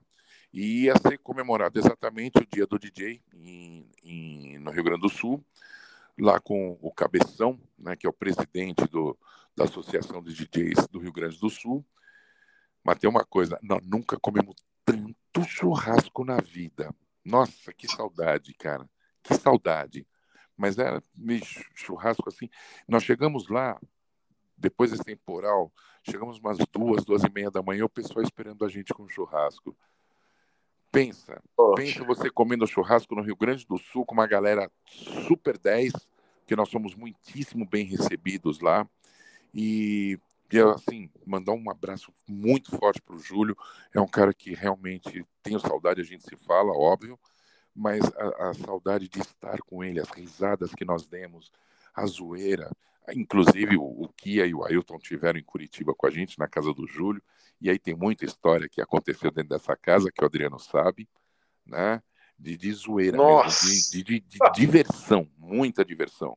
Então, o Júlio é um cara que merece tudo de bom nessa vida, pela história dele e pelo legado que ele está deixando no Paraná e no Brasil, né? Porque é, o cara toca muito, toca muito mesmo, e é uma pessoa humilde, é gente da gente, sabe?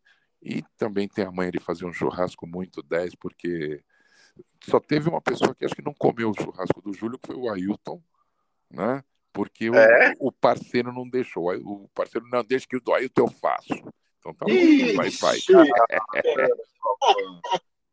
Não, mas esses caras, eu vou te falar, e saíram daqui para ir para Curitiba passar vergonha. Não, bichinho, eu nem falo nada, viu? Nem falo nada. Esse Kia foi uma comédia nessa viagem. E para voltar, então, nossa senhora, ficou me perturbando, perturbando. Conseguimos sair de Curitiba duas horas da manhã, pegamos uma puta chuva. Falei, você vai ficar acordado o caminho inteiro. O caminho inteiro, porque a minha intenção era sair no outro dia, né? Não, tem que ir embora, tem que ir embora, tem que ir embora, porque não sei o quê, porque não sei o quê, blá, blá, blá, blá, blá, falando um monte. Aí quando pega estrada, o infeliz pega e dorme. Ah, bicho, eu peguei, aumentei o som do, do rádio do, do carro. Pensei que ia não dormir. E mesmo assim o bicho apagou. Ô, ô Tiago. Oi. Vou, vou, te, uh, nós temos um amigo em comum aí, de uma história aí de uma viagem para Oktoberfest, sabe? ah, sei. A viagem desses caras aí é bem parecida. Só que, cara, tem, tem, tem, tem alguns fatos aí nessa, nessa viagem aí que, cara, você vai. Quando, quando eu te contar essa história aí, você vai rachar o bico, velho. Nossa, mano. E eu sou testemunho ocular. Aí. Ó, e, e, a gente só ficou sabendo dessa história graças ao AC, né? O AC que Não, teve... mas, mas, o Júlio, o Júlio que, que falou aí agora há pouco, o Júlio também é testemunha. E ele confirmou no grupo, não confirmou, Adriano? Sim, confirmou. O Júlio, inclusive, graças a essa história, né? Foi graças a essa história. O Júlio Foguinho. Ei. Porra, essa rapaziada vai te falar, viu? Ah, mano, quanta história. Eu vou falar, C. Você vai vir aqui mais vezes, cara, porque você tem muita história boa aí, velho. Com tá prazer. Tá Com o maior prazer. E eu quero te conhecer pessoalmente, cara. Você tá louco. Vamos nos conhecer, sim. Tiago, vai ser o maior prazer do mundo conhecer vocês e, e, e vocês participarem dessa, dessa brincadeira nossa. Ah, mano. Ô, bicho, tem, tem, sujeito, tem sujeito no grupo, pra você ter uma ideia. Se passar um, uma gatinha aí dos seus 35 anos, tal, não sei o que, o cara dispensa. O negócio dele é de 70 para cima. É, cara, é verdade, velho. Ai, caramba, mano, mano, vocês são terríveis, velho. É verdade, meu. Tem, tem, tem uns caras. Eu, eu, mano, eu não sei, velho. Mano, que da é hora, demais, velho. O último flerte desse cara, eu acho que a dona tem uns 78 anos agora. Ô, é, Thiago, e não é mentira, cara. E não é mano, mentira, mano, inclusive. Cara, mano, vocês estão zoando. Né? Provas, cara. Não, não é zoeira, não, cara. É cada uma, velho. Ué, eu não consigo sabe, filmar, sabe? hein, Adriano? E eu não consigo é, filmar, tem filmagem, cara. Tem filmagem, mano. Grilo. Ô, ô, ô, Thiago, o AC, ele é tipo o Thiago Almeida, sabe? Que quando sai assim, e tem um amigo ali, ele já cata o celular e começa a gravar alguma coisa do nada no, no status, no, nos grupos tal, e sempre tem alguma coisa ali. O AC é esse cara Puta merda. Putz, AC, eu preciso te conhecer então, velho. Pelo amor de Deus. Deve ah, ser bicho. muito engraçado. Mano. Não, eu pra, pra me divertir, qualquer negócio. Opa. Caraca, velho. É, Adriana, tem até vídeo de mãozinha dá de tudo, não tem, não? Tem, cara. É que pena que a gente não pode citar o um nome, porque. Nossa, velho. Mas a história é muito, é muito louca, mano. É, mas, é, é, mas é, essas viagens são assim muito legais, sabe? Você viajar com um amigo que você possa se divertir, dar muita risada, como foi essa para o Rio Grande do Sul e, e, as outras viagens mais, Curitiba tal. Meu amigo, não tem dinheiro que pague. Não tem dinheiro que pague. Verdade, cara. O AC, foi o melhor churrasco que você já comeu? Olha, eu posso dizer que, que foi, viu? Não tem churrascaria, sei lá. O, o fato de você estar tá reunido com amigos e, meu, vamos fazer uma carne e tal, e da forma que nós somos recebidos lá, pô, no Rio Grande do Sul tem uma cerveja que só tem lá, não tem nenhum outro lugar do Brasil, eles não, não vendem para nenhum outro estado. Você chega lá, sabe? É, a galera já tá ali te esperando, a carne ali assando, não sei o que, você vai, sabe? Meu, que coisa de louco, coisa de louco. Tanto é que o Júlio pode confirmar, nós comemos churrasco todos os dias no Rio Grande do Sul, em Porto Alegre. Nossa. Porto Alegre e Canoas. Saímos de lá, tinha uma reunião em Joinville, Santa Catarina. Quando nós chegamos lá, adivinha o que os caras estavam fazendo? Churrasco. Churrasco. Aí saímos de Joinville. Nesse mesmo dia, estamos voltando para Curitiba. O Júlio fala para mim: olha, teve uma festa do Atlético Mineiro lá na, na casa, né? Que ele era dono do 1250. E o pessoal está esperando a gente lá. Né? Eles fizeram um churrasco para nós. Eita, e lá os caras manjam de churrasco, né? Manjo muito, muito, cara, muito. Você não tem noção, Adriano. Você não tem noção o que é comer um churrasco naquela terra. Caraca, Ô, Dri, a gente tem que começar a viajar mais, cara. É, a gente não conhece os lugares, não, mano. Ah, não, não, é o máximo que eu conheço aqui é Carapicuíba, o lugar mais longe que eu fui, cara. Adriano, você tava na praia outro dia, vai. É, isso é verdade, viu? Assim, esse daí, irmão, puta merda, é bate e volta nessa praia direto. Rei de Mongaguá. Aí, ó, esse aí. É, tem assim, nem tanto. Mas, o, o Adriano, tô esperando a pergunta da outra estrela do grupo. Uma estrela já foi, cadê a outra? Ah, eu ah, acho que vai então... daqui a pouco aí, hein? Ó, é? então é? vamos lá, já que é de perguntas, não sei se é da estrela, né? Mas vamos, vamos ver se, se é essa daqui que você está esperando, porque tem mais duas, hein, AC? Vamos ver. Vamos lá. Boa noite, Adriano. Boa noite, AC. Que é o Ailton. Gostaria de, de fazer uma pergunta. Eu queria que você contasse a história para gente de um amigo seu que o pai dele tinha um jato. Conta a história desse rapaz aí, que é uma história grande, tal do Luiz Mentira. Meu amigo, esse é um problema, cara. Esse é um problema. É, ele tem, tem algumas histórias muito interessantes desse, desse rapaz, mas essa história do jato, nós chegamos ali no Caxingui, e ele conseguiu uma namorada lá e tal, né? Não sei o quê. Só que, é assim, dizia que dele era dono de um mercado, um açougue e tal, coisas desse tipo. E, um, e, ah, e na época, o carro top, o carro top, assim, para os jovens era Passat TS. E ele falava que tinha um Passat TS, ele achou uma chave da Volkswagen na rua, sei lá, e andava com aquela chave pendurada. Aí. Ai, caralho. Então, só que a gente não sabia, né, da, que ele contava essas histórias. Um belo de um dia nós chegamos lá e eu fui com o irmão dele.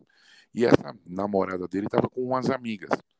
Meu, e as amigas começaram uma enxurrada de perguntas para o irmão dele: é verdade isso, é verdade aquilo. E o irmão dele falou: Meu, meu pai é dono de um, um, um uma quitanda ali campo, no Campo Limpo, sabe? Não tem supermercado, o que é isso tal. Né? E o Passat, que ele bateu o Passat, nunca aparece com esse carro, não sei o que e tal.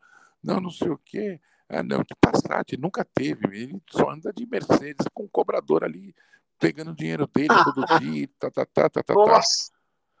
Meu, aí alguém virou, tava passando, porque ali no Caxingue era a rota dos aviões para pousar em Congonhas, né? Tava passando um avião, lá, lá, aquele não é um avião do seu pai, porque ele disse que seu pai tem um avião. Como é que é? tem um avião. E isso aí o resto da galera ouviu. Aí teve um lá que na hora falou: Como é que é, meu? Seu pai tem um avião a jato? Puta, bicho, se você dissesse que ele tinha um teco-teco, até te ajudava a mentir. Mas avião a jato não vai dar, não.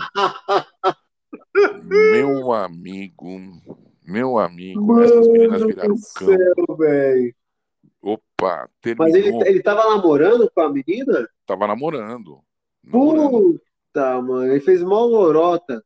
Nossa senhora, você, você não imagina. E aí, cara, eu não sei. Aí ele teve que ir embora, saiu corrido de lá. Quando foi no Natal, né, dia 25 de dezembro, 25 de dezembro, cara, essas minas não foram atrás dele para bater nele. Ele uh! se escondeu embaixo de uma carreta. As minas bateram na porta da casa dele, entendeu? Mano. E foi, foi um, umas quatro minas. E elas iam bater nele mesmo. A outra lá, que era a namorada dele, começou a chorar por causa das mentiras. Olha, foi um auê danado. E assim, ele, ele é um cara que. Que assim, você tem uma coisa legal. Ele olhou para aquilo ali e falou: pô, que legal isso aí. Pode ter certeza que vai dar pau. Sendo carro, sendo equipamento, seja lá o que for, o bicho tem tem um, você lembra daquele personagem do Zorra Total, o olho gordo? Sim. Nossa. É nessa linha aí. Mano do céu. Só que, só que é assim, né, bicho? O cara tá no miserê. Tá no miserê por conta exatamente do comportamento dele. Não tem um amigo no bairro, não tem uma pessoa que fala: Meu, puta que saudade de você. Não existe ninguém, ninguém. Entendeu? E crescemos todos juntos ali, né? Então é uma situação realmente complicada, muito complicada e triste, sabe? Porque o maior tesouro da vida da gente são os amigos. Não é nem, não é nem o dinheiro, porque se você tem verdadeiros amigos, você consegue andar. Se você tiver muito dinheiro, seja lá o que for, e não tem amigos, você não, não consegue andar. Você não tem prazer, felicidade na sua vida. Poxa, ser legal, cara, você falar isso, mano. Puta, que lindo, velho. Por isso que eu sempre dou uma dica: cuidado com quem não tem amigos. Bicho, quem não tem amigos é melhor você se afastar.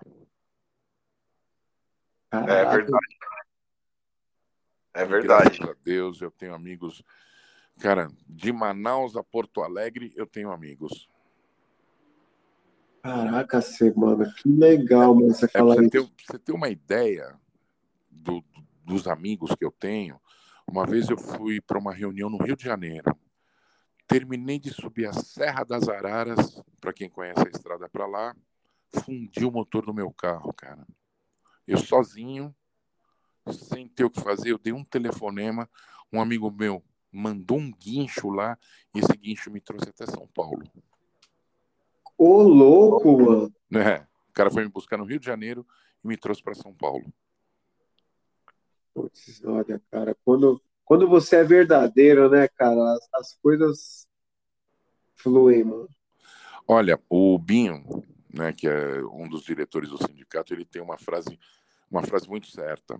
Quem é de verdade sabe quem é de mentira. Isso é verdade, mano.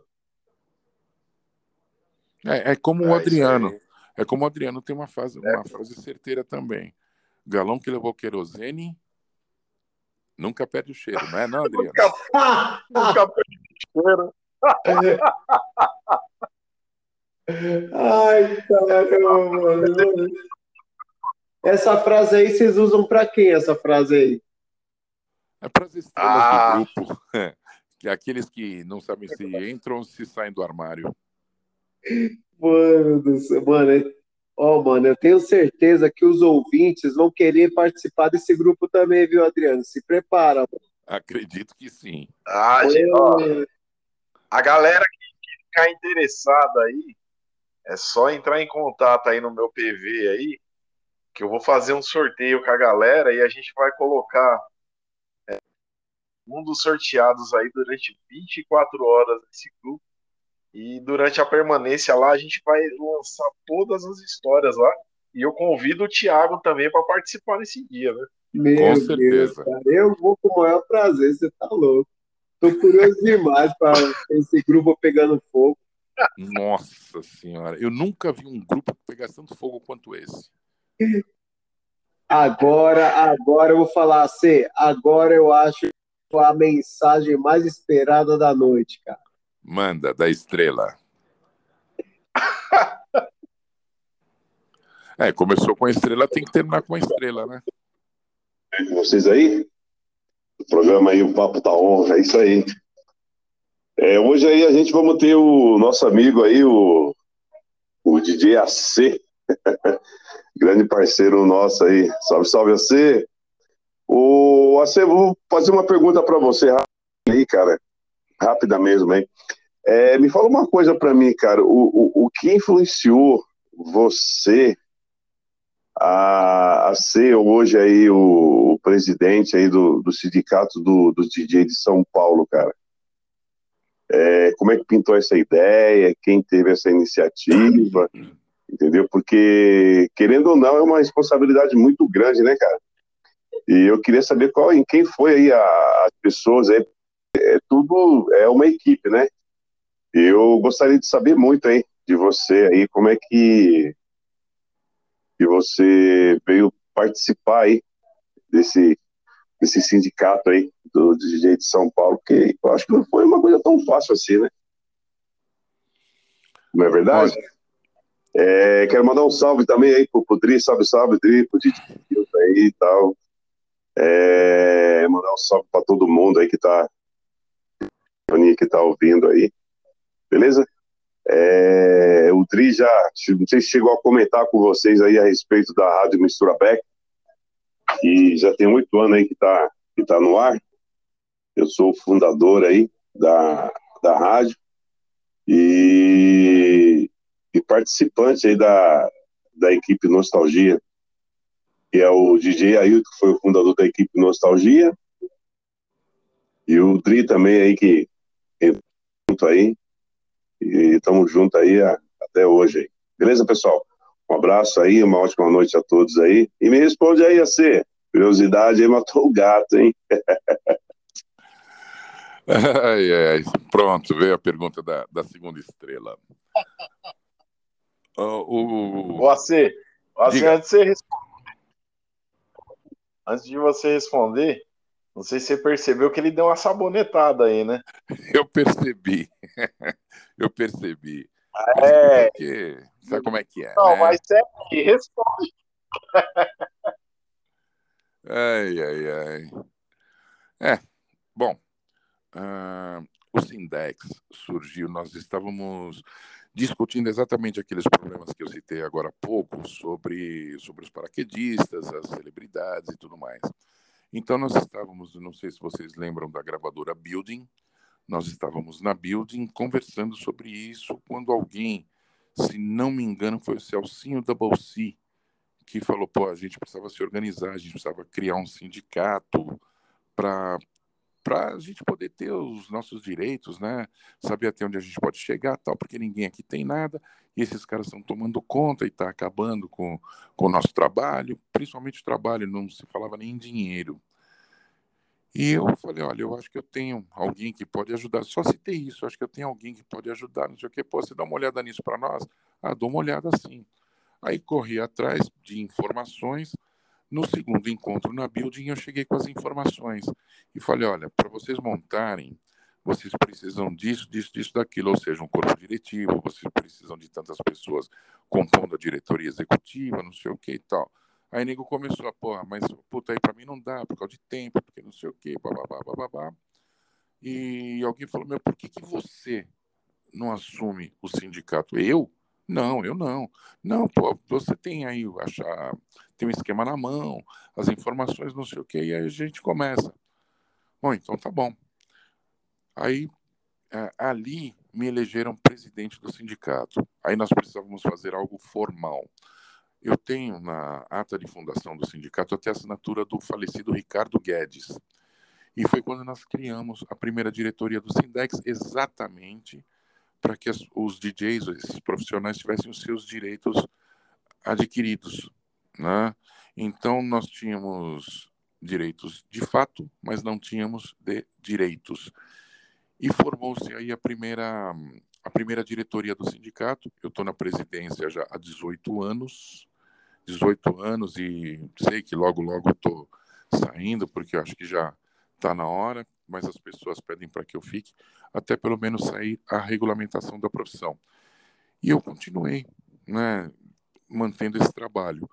Quando foi em 2007, em 2007, o senador Romeu Tuma, que é uma pessoa que eu havia conhecido alguns meses antes, ele me ligou e falou: Olha, Antônio Carlos, você precisa escrever as necessidades dos DJs, tal, tal, tal, tal.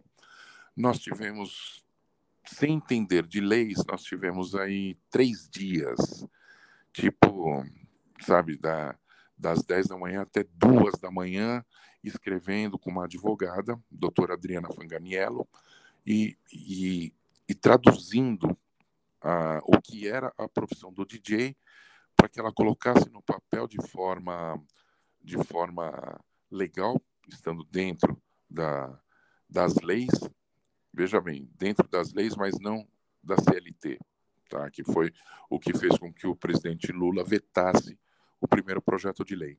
Então, mas mesmo assim nós escrevemos e aí foi como foi quando começou a criar todo esse bochicho em torno da, da profissão do DJ. O sindicato foi fundado em 8 de agosto de 2003. Ah, nós tivemos até o dia aí eu conheci o Romeu Tuma tal, nós escrevemos a lei já em 2007. do dia do dia 19 ao dia 21, porque no dia 21 o Senado entrava em recesso e ele já tinha que estar com isso aí na mão. Então nós passamos esses dias escrevendo, eu, Alex Hunt, Tiburiuso, o Pelé e a advogada, para escrever essas leis, para que fosse enviada para Brasília, para que ele desse entrada no processo e assim o processo tramitasse né, por todas as comissões no Senado e depois na Câmara. Então esse aí foi o nosso trabalho. E o, o que fez realmente fundar, criar uma entidade de classe foi as necessidades que esses profissionais desamparados pela lei e pela sociedade, lembrados só em momentos de festa, mas fora isso esquecidos, foi exatamente para que eles tivessem os seus direitos trabalhistas reconhecidos. Pô, bacana. Bacana demais a, a resposta que você deu aí para o nosso amigo aí, de Giovanni Barbosa, aí, que deu uma bela uma sabonetada aí na pergunta. Que ele tá ligeiro. Ele tá, tá ligeiro, ele tá. é um, um dos convidados aí futuramente aí a participar de um podcast, ele sabe que vai vir uma pergunta. Aí ele teve a oportunidade dele e não soube aproveitar, né? É, mas você está aí para ajudá-lo, né, Adriano? Vamos é. aguardar próximos capítulos da, da, nossa estrela aí do grupo, né? Então, então deixa, Uma... deixa, eu, deixa eu só colocar um, um, umas gotinhas aí de gasolina, Adriano. Pode? Opa! Esse dia foi a. Agora, pode pôr entre parênteses, pedra fundamental da fundação do sindicato. Uh... Você entendeu a palavra pedra, né? Entendi. Olha, o, o pessoal deve estar. Tá... Cara, mas o que esses caras estão falando? Gente, entre em contato aí com o podcast aí e fale, eu quero participar aí do grupo. Que a gente vai fazer o sorteio, vamos colocar vocês para vocês saberem dessas histórias aí. Que o pessoal me pergunta, Thiago, oh, tem coisas que vocês falam lá no grupo que a gente fica curioso querendo saber que é coisa interna de vocês, de uns grupos que vocês participam aí e tal. É, aí o pessoal fica curioso. E, cara, eu vou fazer esse sorteio aí. Adriano, eu que tô dentro do grupo, não sei as histórias, é um mistério danado. Imagina quem tá de fora, só ouve falar. É verdade. Tiago, o Thiago tá aí ou sumiu? Saiu, Thiago? Thiago deve ter caído aí, cara. Mas Será? então a gente dá continuidade aqui, assim. Manda. Sim, ele tá online aqui, pode ter, tá, tá tendo algum delay aí do, do da internet dele, mas hum. já já ele deve voltar. Ó, ser, voltando a, a falar de música e tal, Cara, você é um cara que já deve ter ido em vários shows. Ou tá. eu tô errado? Sim, já fui. Já fui em alguns bons shows. Você pode falar algum desses bons shows que você foi e que você gostou e tal? E, eu vou, e tem eu vou algum falar, especial aí? Vou te falar um que me foi assim muito especial. Quando eu fui a primeira vez no, no Sandália de Prata, que eu vi alguns amigos ali dançando, não sei o quê, teve uma música que chamou muita atenção, né? E que foi o Dança Cross the Floor. E assim, cara, aí você passa esses anos todos ouvindo músicas do cara You Get Me Hot e, e outras músicas mais. Meu, você imagina um dia você conhecer esse cara. Você foi no show cara, tá e conheceu o cara, tirou foto com o cara, trocou ideia com o cara, que foi o show do Jimmy Bullhorn. Nossa!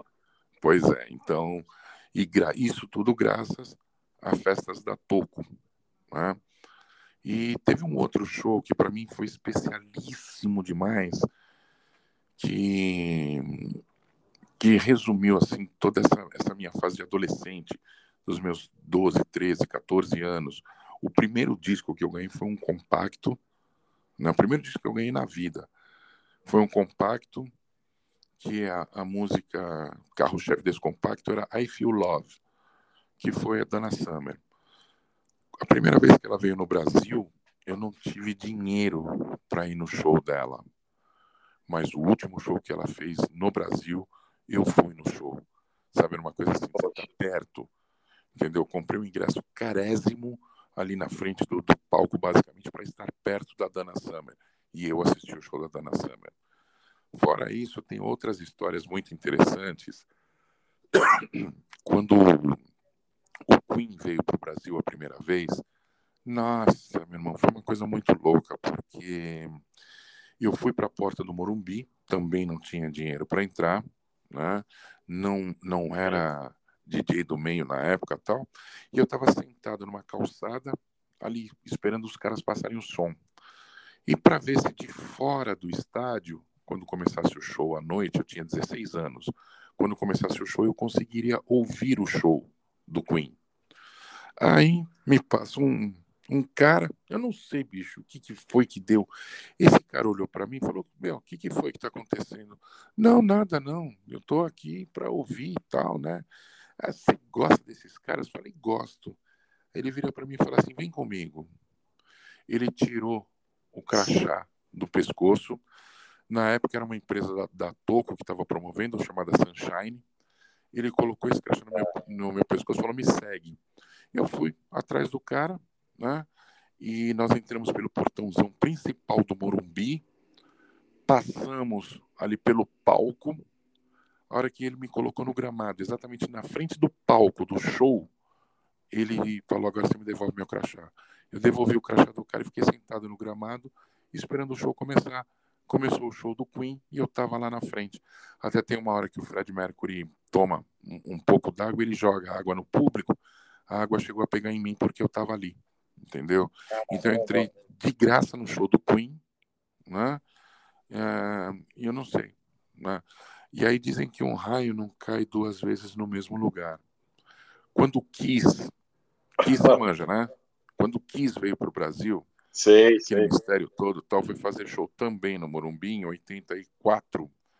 Eu estava lá, né? Ali nas imediações do Morumbi, amigos meus que tinham comprado ingresso entraram, tal. E eu fiquei lá chupando o dedo. Meu irmão, me aparece uma viatura da rota, os caras vêm com mão na cabeça, né? E começa aquele esquema de, de revistar e não sei o que e tal, e o guarda, e o policial falando algumas coisas, eu falei, não, eu entendo o trabalho de vocês, porque meu tio também é da rota. Pô, seu tio é da rota? Eu falei, é, meu tio é da rota. Quem é seu tio? Eu falei, meu tio é falando, então, pô, você é sobrinho dele e tal, não sei o que. Eu falei, sou, tal, tal. Vem com a gente. Entrei de novo pelo mesmo portão principal do, do Morumbi, Ô, louco! por quatro polici com quatro policiais da rota. Os caras me colocaram na frente do palco. Bom show para você, viraram as costas e foram embora. E eu Caramba. fiquei na cara do palco assisti o show do Kiss também dentro do Morumbi sem pagar nada. Show do Queen e do Kiss eu assisti mais ou menos da mesma forma. Esse do, do, do Kiss aí foi aquele que, que, que gerou uma. é, é, não foi uma polêmica, mas chamou muita atenção da mídia. Fantástico, passando muita gente fazendo é, matéria sobre, sobre quiz. É, É, que, que eles matavam pintinhos no palco, e queriam saber Isso, como é que isso. fora pintura, não sei o que. Foi esse show mesmo. caramba! Foi esse show mesmo. Na época eles ainda eles usavam aquela maquiagem e tal. Ah, meu, a bateria do, do, do cara lá ficava em cima de um canhão, sabe, tipo de tanque de guerra. Sim, E, e tinha uma nota da bateria que ele tocava, bicho, aquele canhão disparava. É uma- meu, foi um puta show, Adriano. Porque show internacional não tinha no Brasil. E eu consegui assistir esses dois primeiros shows. Aí assisti outros, outros shows mais também aqui, muito legais, aqui no. Aqui, né? Em São Paulo, obviamente.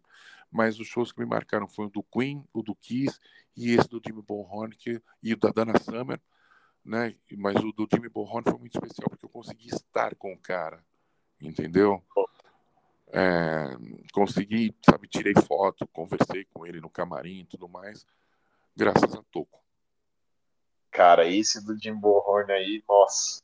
Assisti Eu- que nem o, o Information Society, eu tava no palco, assisti o show de cima do palco, do lado dos caras. Ô, louco. É, o Information, Information Society foi.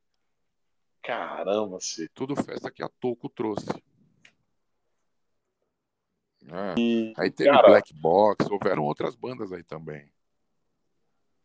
puta, eu imagino, cara, a quantidade de, de shows que você foi aí, por intermédio aí dessas casas noturnas, da, do seu conhecimento aí com, com outros DJs também.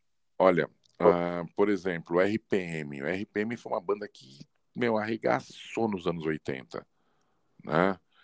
E, Sim. e eu, e eu me tornei, me tornei amigo do, do Paulo Ricardo, do PA e do Esquiavon. Ah, amigo de puta, telefonar e trocar ideia tal. Fizemos uma música, aliás, duas músicas pro RPM, remix que eu consegui vender para Universal, só que o autor da música entrou com processo de plágio contra o RPM, a música acabou não sendo lançada, mas a Universal pelo menos pagou. Me pagou pelo, pelo remix, que fomos eu e o Pelé que fizemos. Eu, Pelé e o Eudes, para falar a verdade, que era baixista e técnico do, de estúdio da que fazia as produções da Globo, produção de novela e tal. E o Esquiavon era quem, na época que ele era diretor musical do Faustão, ele é quem colocava as músicas na Globo. E foi a época que a gente fez essas músicas para RPM e acabei fazendo amizade com os caras e acabei conhecendo um monte de gente também. Nossa, que, que, que bacana, cara. O Thiago, acho que caiu a internet dele, cara. Ele continua on aí, mas não deve estar nos ouvindo aí. Ver se Ah. ele consegue voltar aí. E, e, cara, eu tenho uma curiosidade, Diga. tá? Nós temos um amigo em comum aí, que é o Ailton. Sim. E, cara, co- como é que, que você conheceu o Ailton? Como é que você. É, um foi parar na vida do outro aí, que graças ao Ailton, que nós, é, essa leva de pessoas do, grupo, eu, o Di Giovanni, o Kia, Fabrício, os demais aí, é, teve o prazer de te conhecer. Como é que você conheceu esse cara? Então, o Ailton, ele era amigo do Dárcio e o Dárcio, na época, estava comigo no sindicato. E uma das reuniões do sindicato, que foi na DJ Ban, o Dárcio levou o Ailton. E na volta, eu dei uma carona pro Dárcio e pro Ailton, né? E a gente começou a conversar, e o Dárcio começou a falar, pô, meu, qualquer coisa informática, o Ailton faz, não sei o que, não sei o que. E eu estava precisando fazer uma, uma manutenção nos computadores que eu tinha na época, e pedi para o Ailton fazer isso. Peguei o endereço e levei para ele na loja, quando ele tinha aquela loja em Perus, né? E aí, Sim. pô, e aí vai tal e volta e não sei o que, pô, aí eu estou com a dificuldade, vem, vai, não sei o que. A gente acabou virando amigo, tá? E, e eu não sei se vocês sabem, eu tenho diabetes, né? Não sabia. Sim. É, eu tenho, eu tenho diabetes. E eu O Thiago tenho- voltou? Tô na área, tô na área, desculpa, gente. Opa, Tá de volta. É que aquele banheiro não tem jeito, cara. A gente tem que esvaziar a mamadeira aqui, tava. Tava cheia.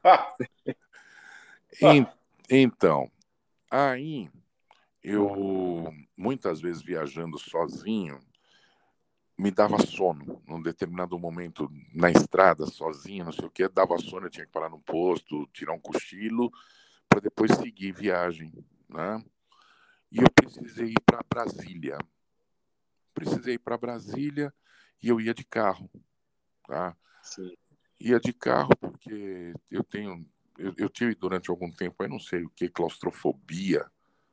Então não estava pegando avião. E descobri que para Brasília de carro era muito mais gostoso, porque eu parava onde queria, parava nos restaurantes legais de estrada, não sei o que, era só sair um dia antes e sair e voltar um dia depois das reuniões que eu tinha lá no, no Congresso. Aí eu cheguei pro Ailton e falei, Ailton, é, eu vou para Brasília. Pô, bicho, você conhece Brasília? Não, não conheço tal vamos comigo, não sei o quê. Bah, vambora.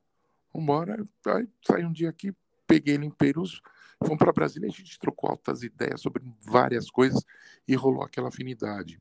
O Ailton hoje, ele deixou de ser meu amigo para se tornar meu irmão. É um cara que eu tenho puta, uma consideração gigantesca, né? E várias outras viagens que eu precisei fazer, ele deu um jeito de ir comigo. Fomos para o Rio de Janeiro, fomos para Curitiba, Ribeirão Preto, então nem se fala. Né? E o Ailton é um cara super, super 10, é um, é um cara batalhador, honesto pra caramba. E quando a pessoa tem essas qualidades, a amizade só aumenta. Então eu conheci o Ailton numa reunião do sindicato e de lá para cá nossa amizade veio só numa crescente.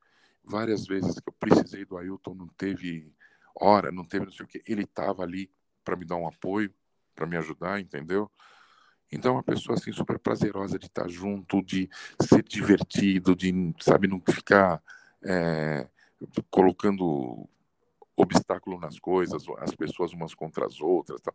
É só alegria. O Ailton é um cara assim muito 10. E, porra, Ailton, preciso não sei o que, pô, hoje não dá, tal, não sei o que. Mas amanhã, tal hora, eu tô aí e ele cumpre, entendeu? Então, o Ailton é um cara que é meu, muito, muito 10 o Kia, que me desculpe algumas vezes, que eu tiro ele da, da, dali do, da convivência com o Kia, mas, mas o Ailton, o Ailton cara muito cara. Ô, é. ô, que, ô, assim, eu, eu sou meio suspeito para falar do Ailton, cara, que o nosso primeiro episódio aqui no Papo Tá On foi um, um episódio teste e o podcast foi comigo. E eu falei do Ailton que cara, o Ailton pra mim é minha família, mano. É um, eu tô ligado. É que eu tenho.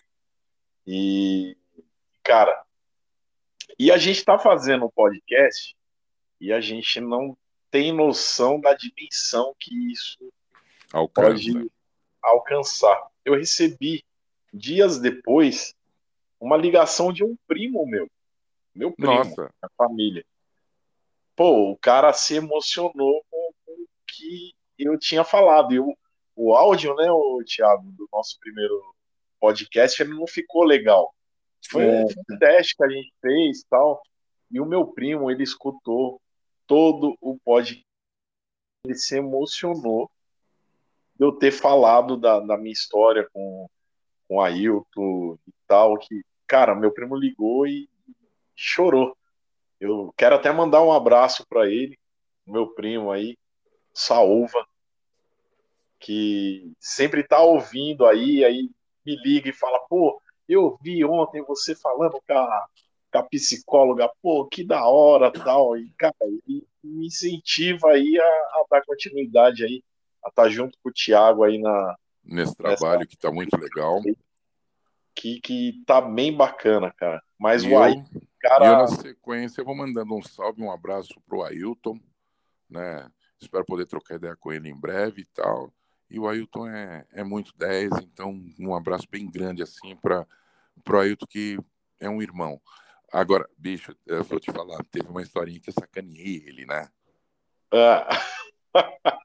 Lá vem, esse assim. Não, essa, essa até, até, que é suave. Um belo de um dia, eu chego para o Ailton, Ailton, vamos para Natal? Puta, bicho. Meu sonho é conhecer Natal, tal, não sei o quê. Então vamos, nós vamos de avião. Você tá louco? Eu nunca que entro no avião. Se Deus quisesse que o, que o homem tivesse asa, ele dava asa pra gente. E não sei o quê, não vai andar de avião tal. Adriano, você acredita que ele não dormiu a noite anterior inteira da viagem? Eu imagino. Medo, Eu imagino. Bom, Nossa. Aí fomos pro aeroporto. Aí estamos lá no aeroporto e o bicho tá lá, tenso, tremendo. Ah, meu amigo, entramos dentro do avião. Eu falei, Ailton, dá para desistir ainda. Você quer desistir? Não, não. Eu sou homem, sou macho, tal, não sei o quê. Então tá. Aí tal. Fechou a porta. Falei, então agora não dá para sair mais, cara. O avião começou a taxiar. E aí, meu, puta, você já pensou, vai que essa porra cai o avião pegou velocidade na pista, começou a, a fazer aquele Nossa. procedimento de decolagem. Eu falei, então daqui ainda dá para pular, Hilton. O bicho estava branco, branco. Você não imagina. Depois que o avião decolou, que pegou a, a rota, a velocidade de cruzeiro, aí ele sossegou. Pergunta se hoje ele não entraria no avião de novo. Ah, num sossego. E a volta, então? A volta, acho que ele estava até ansioso para voltar, para pegar o avião de volta e voltamos, puta, num voo super legal tal. Foi muito legal. Em Natal a gente se divertiu pra caramba também. Natal foi muito legal, muito 10, né? E a gente foi lá para ver um negócio também em Natal. Mas aí foi essa primeira vez que eu Ailton andou de avião. Mas foi muito Nossa. divertido. E eu sacaneando, lógico, né? Ó, quem vai sacanear ele agora é o DJ Giovanni, né? Porque o Ailton gosta de contar a história da primeira vez que o, o DJ Giovanni foi pra praia, cara. É. E ele gosta de contar essa história. E agora o DJ Giovanni vai estar tá ouvindo aí o, o podcast, né? E sabendo da história da primeira vez que o Ailton andou de avião. Nossa, cara. Oh, mas essa eu... da praia do Giovanni eu não conheço. ah, mas, ó, você vai escutar o nosso podcast aí com o DJ Giovanni. Aí você... Essa história vai ser citada lá, cara. É muito engraçado. Pô, não dá para falar um trechinho aí, não, André? ô, ô Tiago, você imagina uma criança de. Uma criança, cara, 4, 5 anos, a primeira vez que vai na praia, cara, e que vê o mar, que pisa na areia, e o cara com 30 e poucos anos, já pai de três filhas, tal, e cara nunca tinha ido pra praia, mano. A Você gente tá brincando. A gente descobriu que ele nunca tinha ido pra praia no caminho. A gente resolveu fazer um bate-volta na praia Tipo, domingo, duas horas da tarde. Hum. vamos tomar uma cerveja? Vamos. Aonde? Ah, vamos lá pro Guarujá? Pô, mas agora é, a gente vai lá tomar cerveja, faz um bate-volta e, e vem embora, né? Aí, cara, a, come, a história já começa assim. A gente foi dentro de um escort. De um escort, a gente foi em, em nove pessoas. Uma ah, delas. Nove, Nove pessoas. É. Teve um amigo nosso que teve que tirar o. Que, que não tinha, não cabia, não tinha mais como ir. Aí ele falou: vou no porta-mala. Pô, mas como é que você vai no porta-mala, bicho? Você vai chegar lá cozido, velho. E tava um calor no dia. Aí ele, não, mas eu, eu, eu consigo ir aqui. Ele falou: meu, o cara vai morrer aí dentro. Pô, a, o Scott tinha aquele tampão os caras desparafusaram um, um alto-falante e o cara só colocava a cabecinha assim para fora. e aí a gente foi, no caminho a gente descobriu que o Giovanni nunca tinha pisado na praia, nunca tinha visto só por televisão, por, por, por foto tal. E, cara, ele chegou lá, ele ficou alucinado, alucinado de e sabe quando criança. a água. É, a água tá voltando assim, ele começou ali, me dá a mão, me dá a mão. Cara, foi muito ah. engraçado isso. Né? Ah, mano, ah. esse Adriano gosta, viu? Ô, ô, ô Adriano, Não, me, pergunta, é, me responde uma coisa. É. Ele falava me dar a mão para mulher ou para homem? Não, para nós lá, que tava lá, os amigos dele, cara. Rapaz. Aí sentou na areia, começava a pegar areia. Nossa, eu não acredito que eu tô na praia, meu Deus. Cara, é, a gente achou que era brincadeira dele, mas aí depois a família dele, a esposa dele contando, é, o Giovanni nunca foi pra praia. A gente achou aquilo. Uma, meu, mas a cena era. Nossa, cara. E Hilária. no caminho, aquele monte de gente dentro desse esporte e a polícia vai parar. E, cara, coisa que a gente. Puta, eu acho que eu tinha o quê? Tá, acho que eu não tinha. Não tinha nem 18 anos, todo moleque. É, os mais velhos é, sempre foram, né? Giovanni, Ailton. O Ailton tava no dia, cara. O Ailton. Ele cara, nunca contou. Nossa, esse dia foi, foi, foi sensacional. No dia do nosso podcast, o Ailton vai contar detalhes aí, cara, porque é muito engraçado. Muito, Eu tô vendo. Engraçado. Adriano, inclusive já tem a data, eles decidiram lá qual dia que eles vão querer, cara? Tem, eu já eu vou te passar, Thiago. Ah, Posso falar aqui? Posso falar? Pode, já? pode.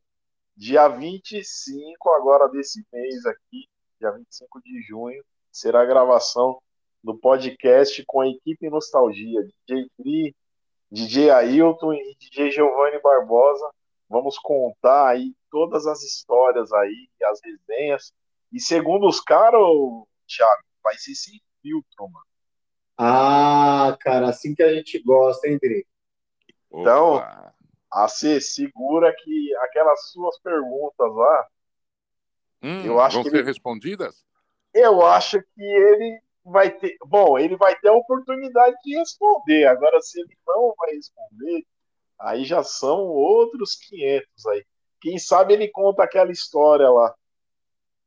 Quero ver. Vamos ver se aquela história vem à tona. É. é, meus amigos, a vida é cheia de surpresas.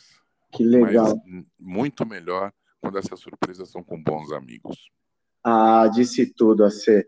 AC, é, como eu sei que você é um cara, né, meu, né, cheio dos compromissos, é, estamos chegando aqui no final desse podcast. Foi um prazer, cara, prazerzaço conhecer muito da sua história.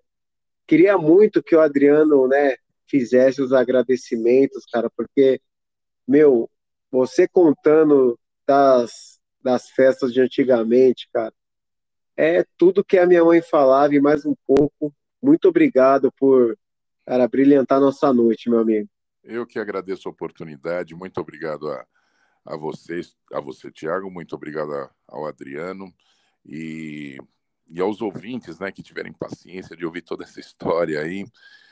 E contem comigo sempre que precisarem, estou aqui. Né?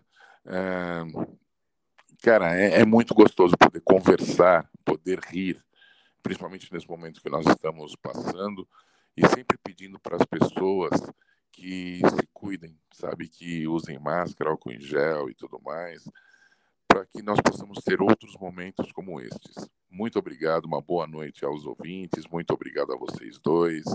Foi fantástico. Realmente eu me diverti muito. A C, só tenho a agradecer aí você ter aceitado o nosso convite.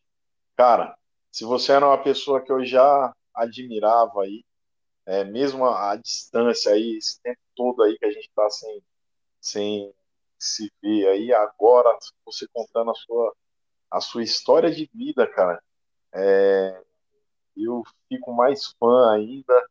É, cara, e continue sendo esse cara aí que todo mundo gosta. Cara, aquele cara que acende o pavio seis horas da manhã no grupo, aquele furacão, já começa seis horas pegando fogo o grupo. Ô, louco, mano. Seis horas bravo. da manhã, cara. Ia seis ficar bravo. Então o grupo já começa a pegar fogo e, cara, você põe o astral de todo mundo lá pra cima. E, ah, Obrigado. Cara, e eu tô lá do lado do Fabrício, o Fabrício toda hora me cutuca. Olha lá o grupo, olha o que o AC mandou lá, cara. Cara, você não tem noção do quanto que a gente ri sozinho com, com as coisas que são postadas lá, dos seus comentários, da, da, da das suas perguntas lá polêmicas, cara. É, você consegue alegrar é, a vida de muitas pessoas e você não tem noção. E não só sou eu e, e Fabrício, não. Acho que geral ali do grupo ali, você faz uma diferença. O grupo já existia, a gente batia aquele papinho e tal, mas depois que você entrou no grupo, cara, é, o grupo é outro. É um grupo ativo e, e cara, eu, eu às vezes comento com, com, com os meus amigos aí, aí o Thiago que não deixam mentir, é, esse, esse, esse meu grupo de amigos, eu, eu, eu sou um dos mais novos. Então, os meus amigos têm diferença aí de 8 anos, 10 anos, 15 anos. E são amigos que eu tenho pra vida, cara. E eu vou. Eu mostro os áudios dos meus amigos, eu pego e falo: aqui, ó, que tá passando lá no grupo da terceira idade, cara. Olha como que tá lá, meu. Aí os caras, meu, não pode ser, meu. Se esse aí é o grupo da terceira idade, como é que os caras estão lá na ativa tal? Pá? E, cara, e você é uma peça fundamental aí no nosso ciclo de amizade. Aí você consegue todos ali com seu jeito aí, extrovertido tal. E agora conhecendo mais a fundo aí a sua história e a sua vivência aí como DJ, presidente do sindicato aí, cara, fico mais fã. Muito obrigado aí pela sua participação aí e você podendo contar aí um pouquinho da sua história aí, cara. Que Deus é, te dê tudo do bom e do melhor aí, que você é um cara merecedor. Obrigado. Bom, muito obrigado pelas palavras, Adriano. Muito obrigado mesmo. E é bom, é bom a gente sempre saber que nós somos queridos, né? Que existem pessoas que gostam da gente de verdade e as pessoas gostam pelo que somos, não pelo que temos, né? É, nunca se deve comprar o livro pela capa. E eu acho legal isso. Eu me sinto parte integrante desse grupo e esse grupo acabou virando uma família e como eu falei lá no início, alivia muito o estresse. Então eu tenho que agradecer principalmente ao, ao Ailton e ao Kia, né? Que foi um cara assim que desde o dia que eu conheci, bicho, é, eu, eu tive uma simpatia muito grande pelo Kia também. E eu agradeço por fazer parte parte integrante dessa família, que depois conheci você, conheci o Fabrício naquela festa do Kia, e, e os demais. Né? Então, muito obrigado, muito obrigado a vocês pela oportunidade de eu expor a minha história. E estamos aí. Vamos para a próxima. Com certeza. É isso aí. Mais um episódio aí do Papo Taon. Hoje com o Antônio Carlos, mais conhecido como AC. Mano, ele vai voltar aqui mais vezes, viu, galera? Foi esse. Hoje começamos um pouquinho tarde aí, né? mas a próxima vez a gente começa mais cedo e ele fica mais tempo com a gente, hein? Obrigado, AC. Obrigado, Dri. Nada, gente. Valeu. Obrigado.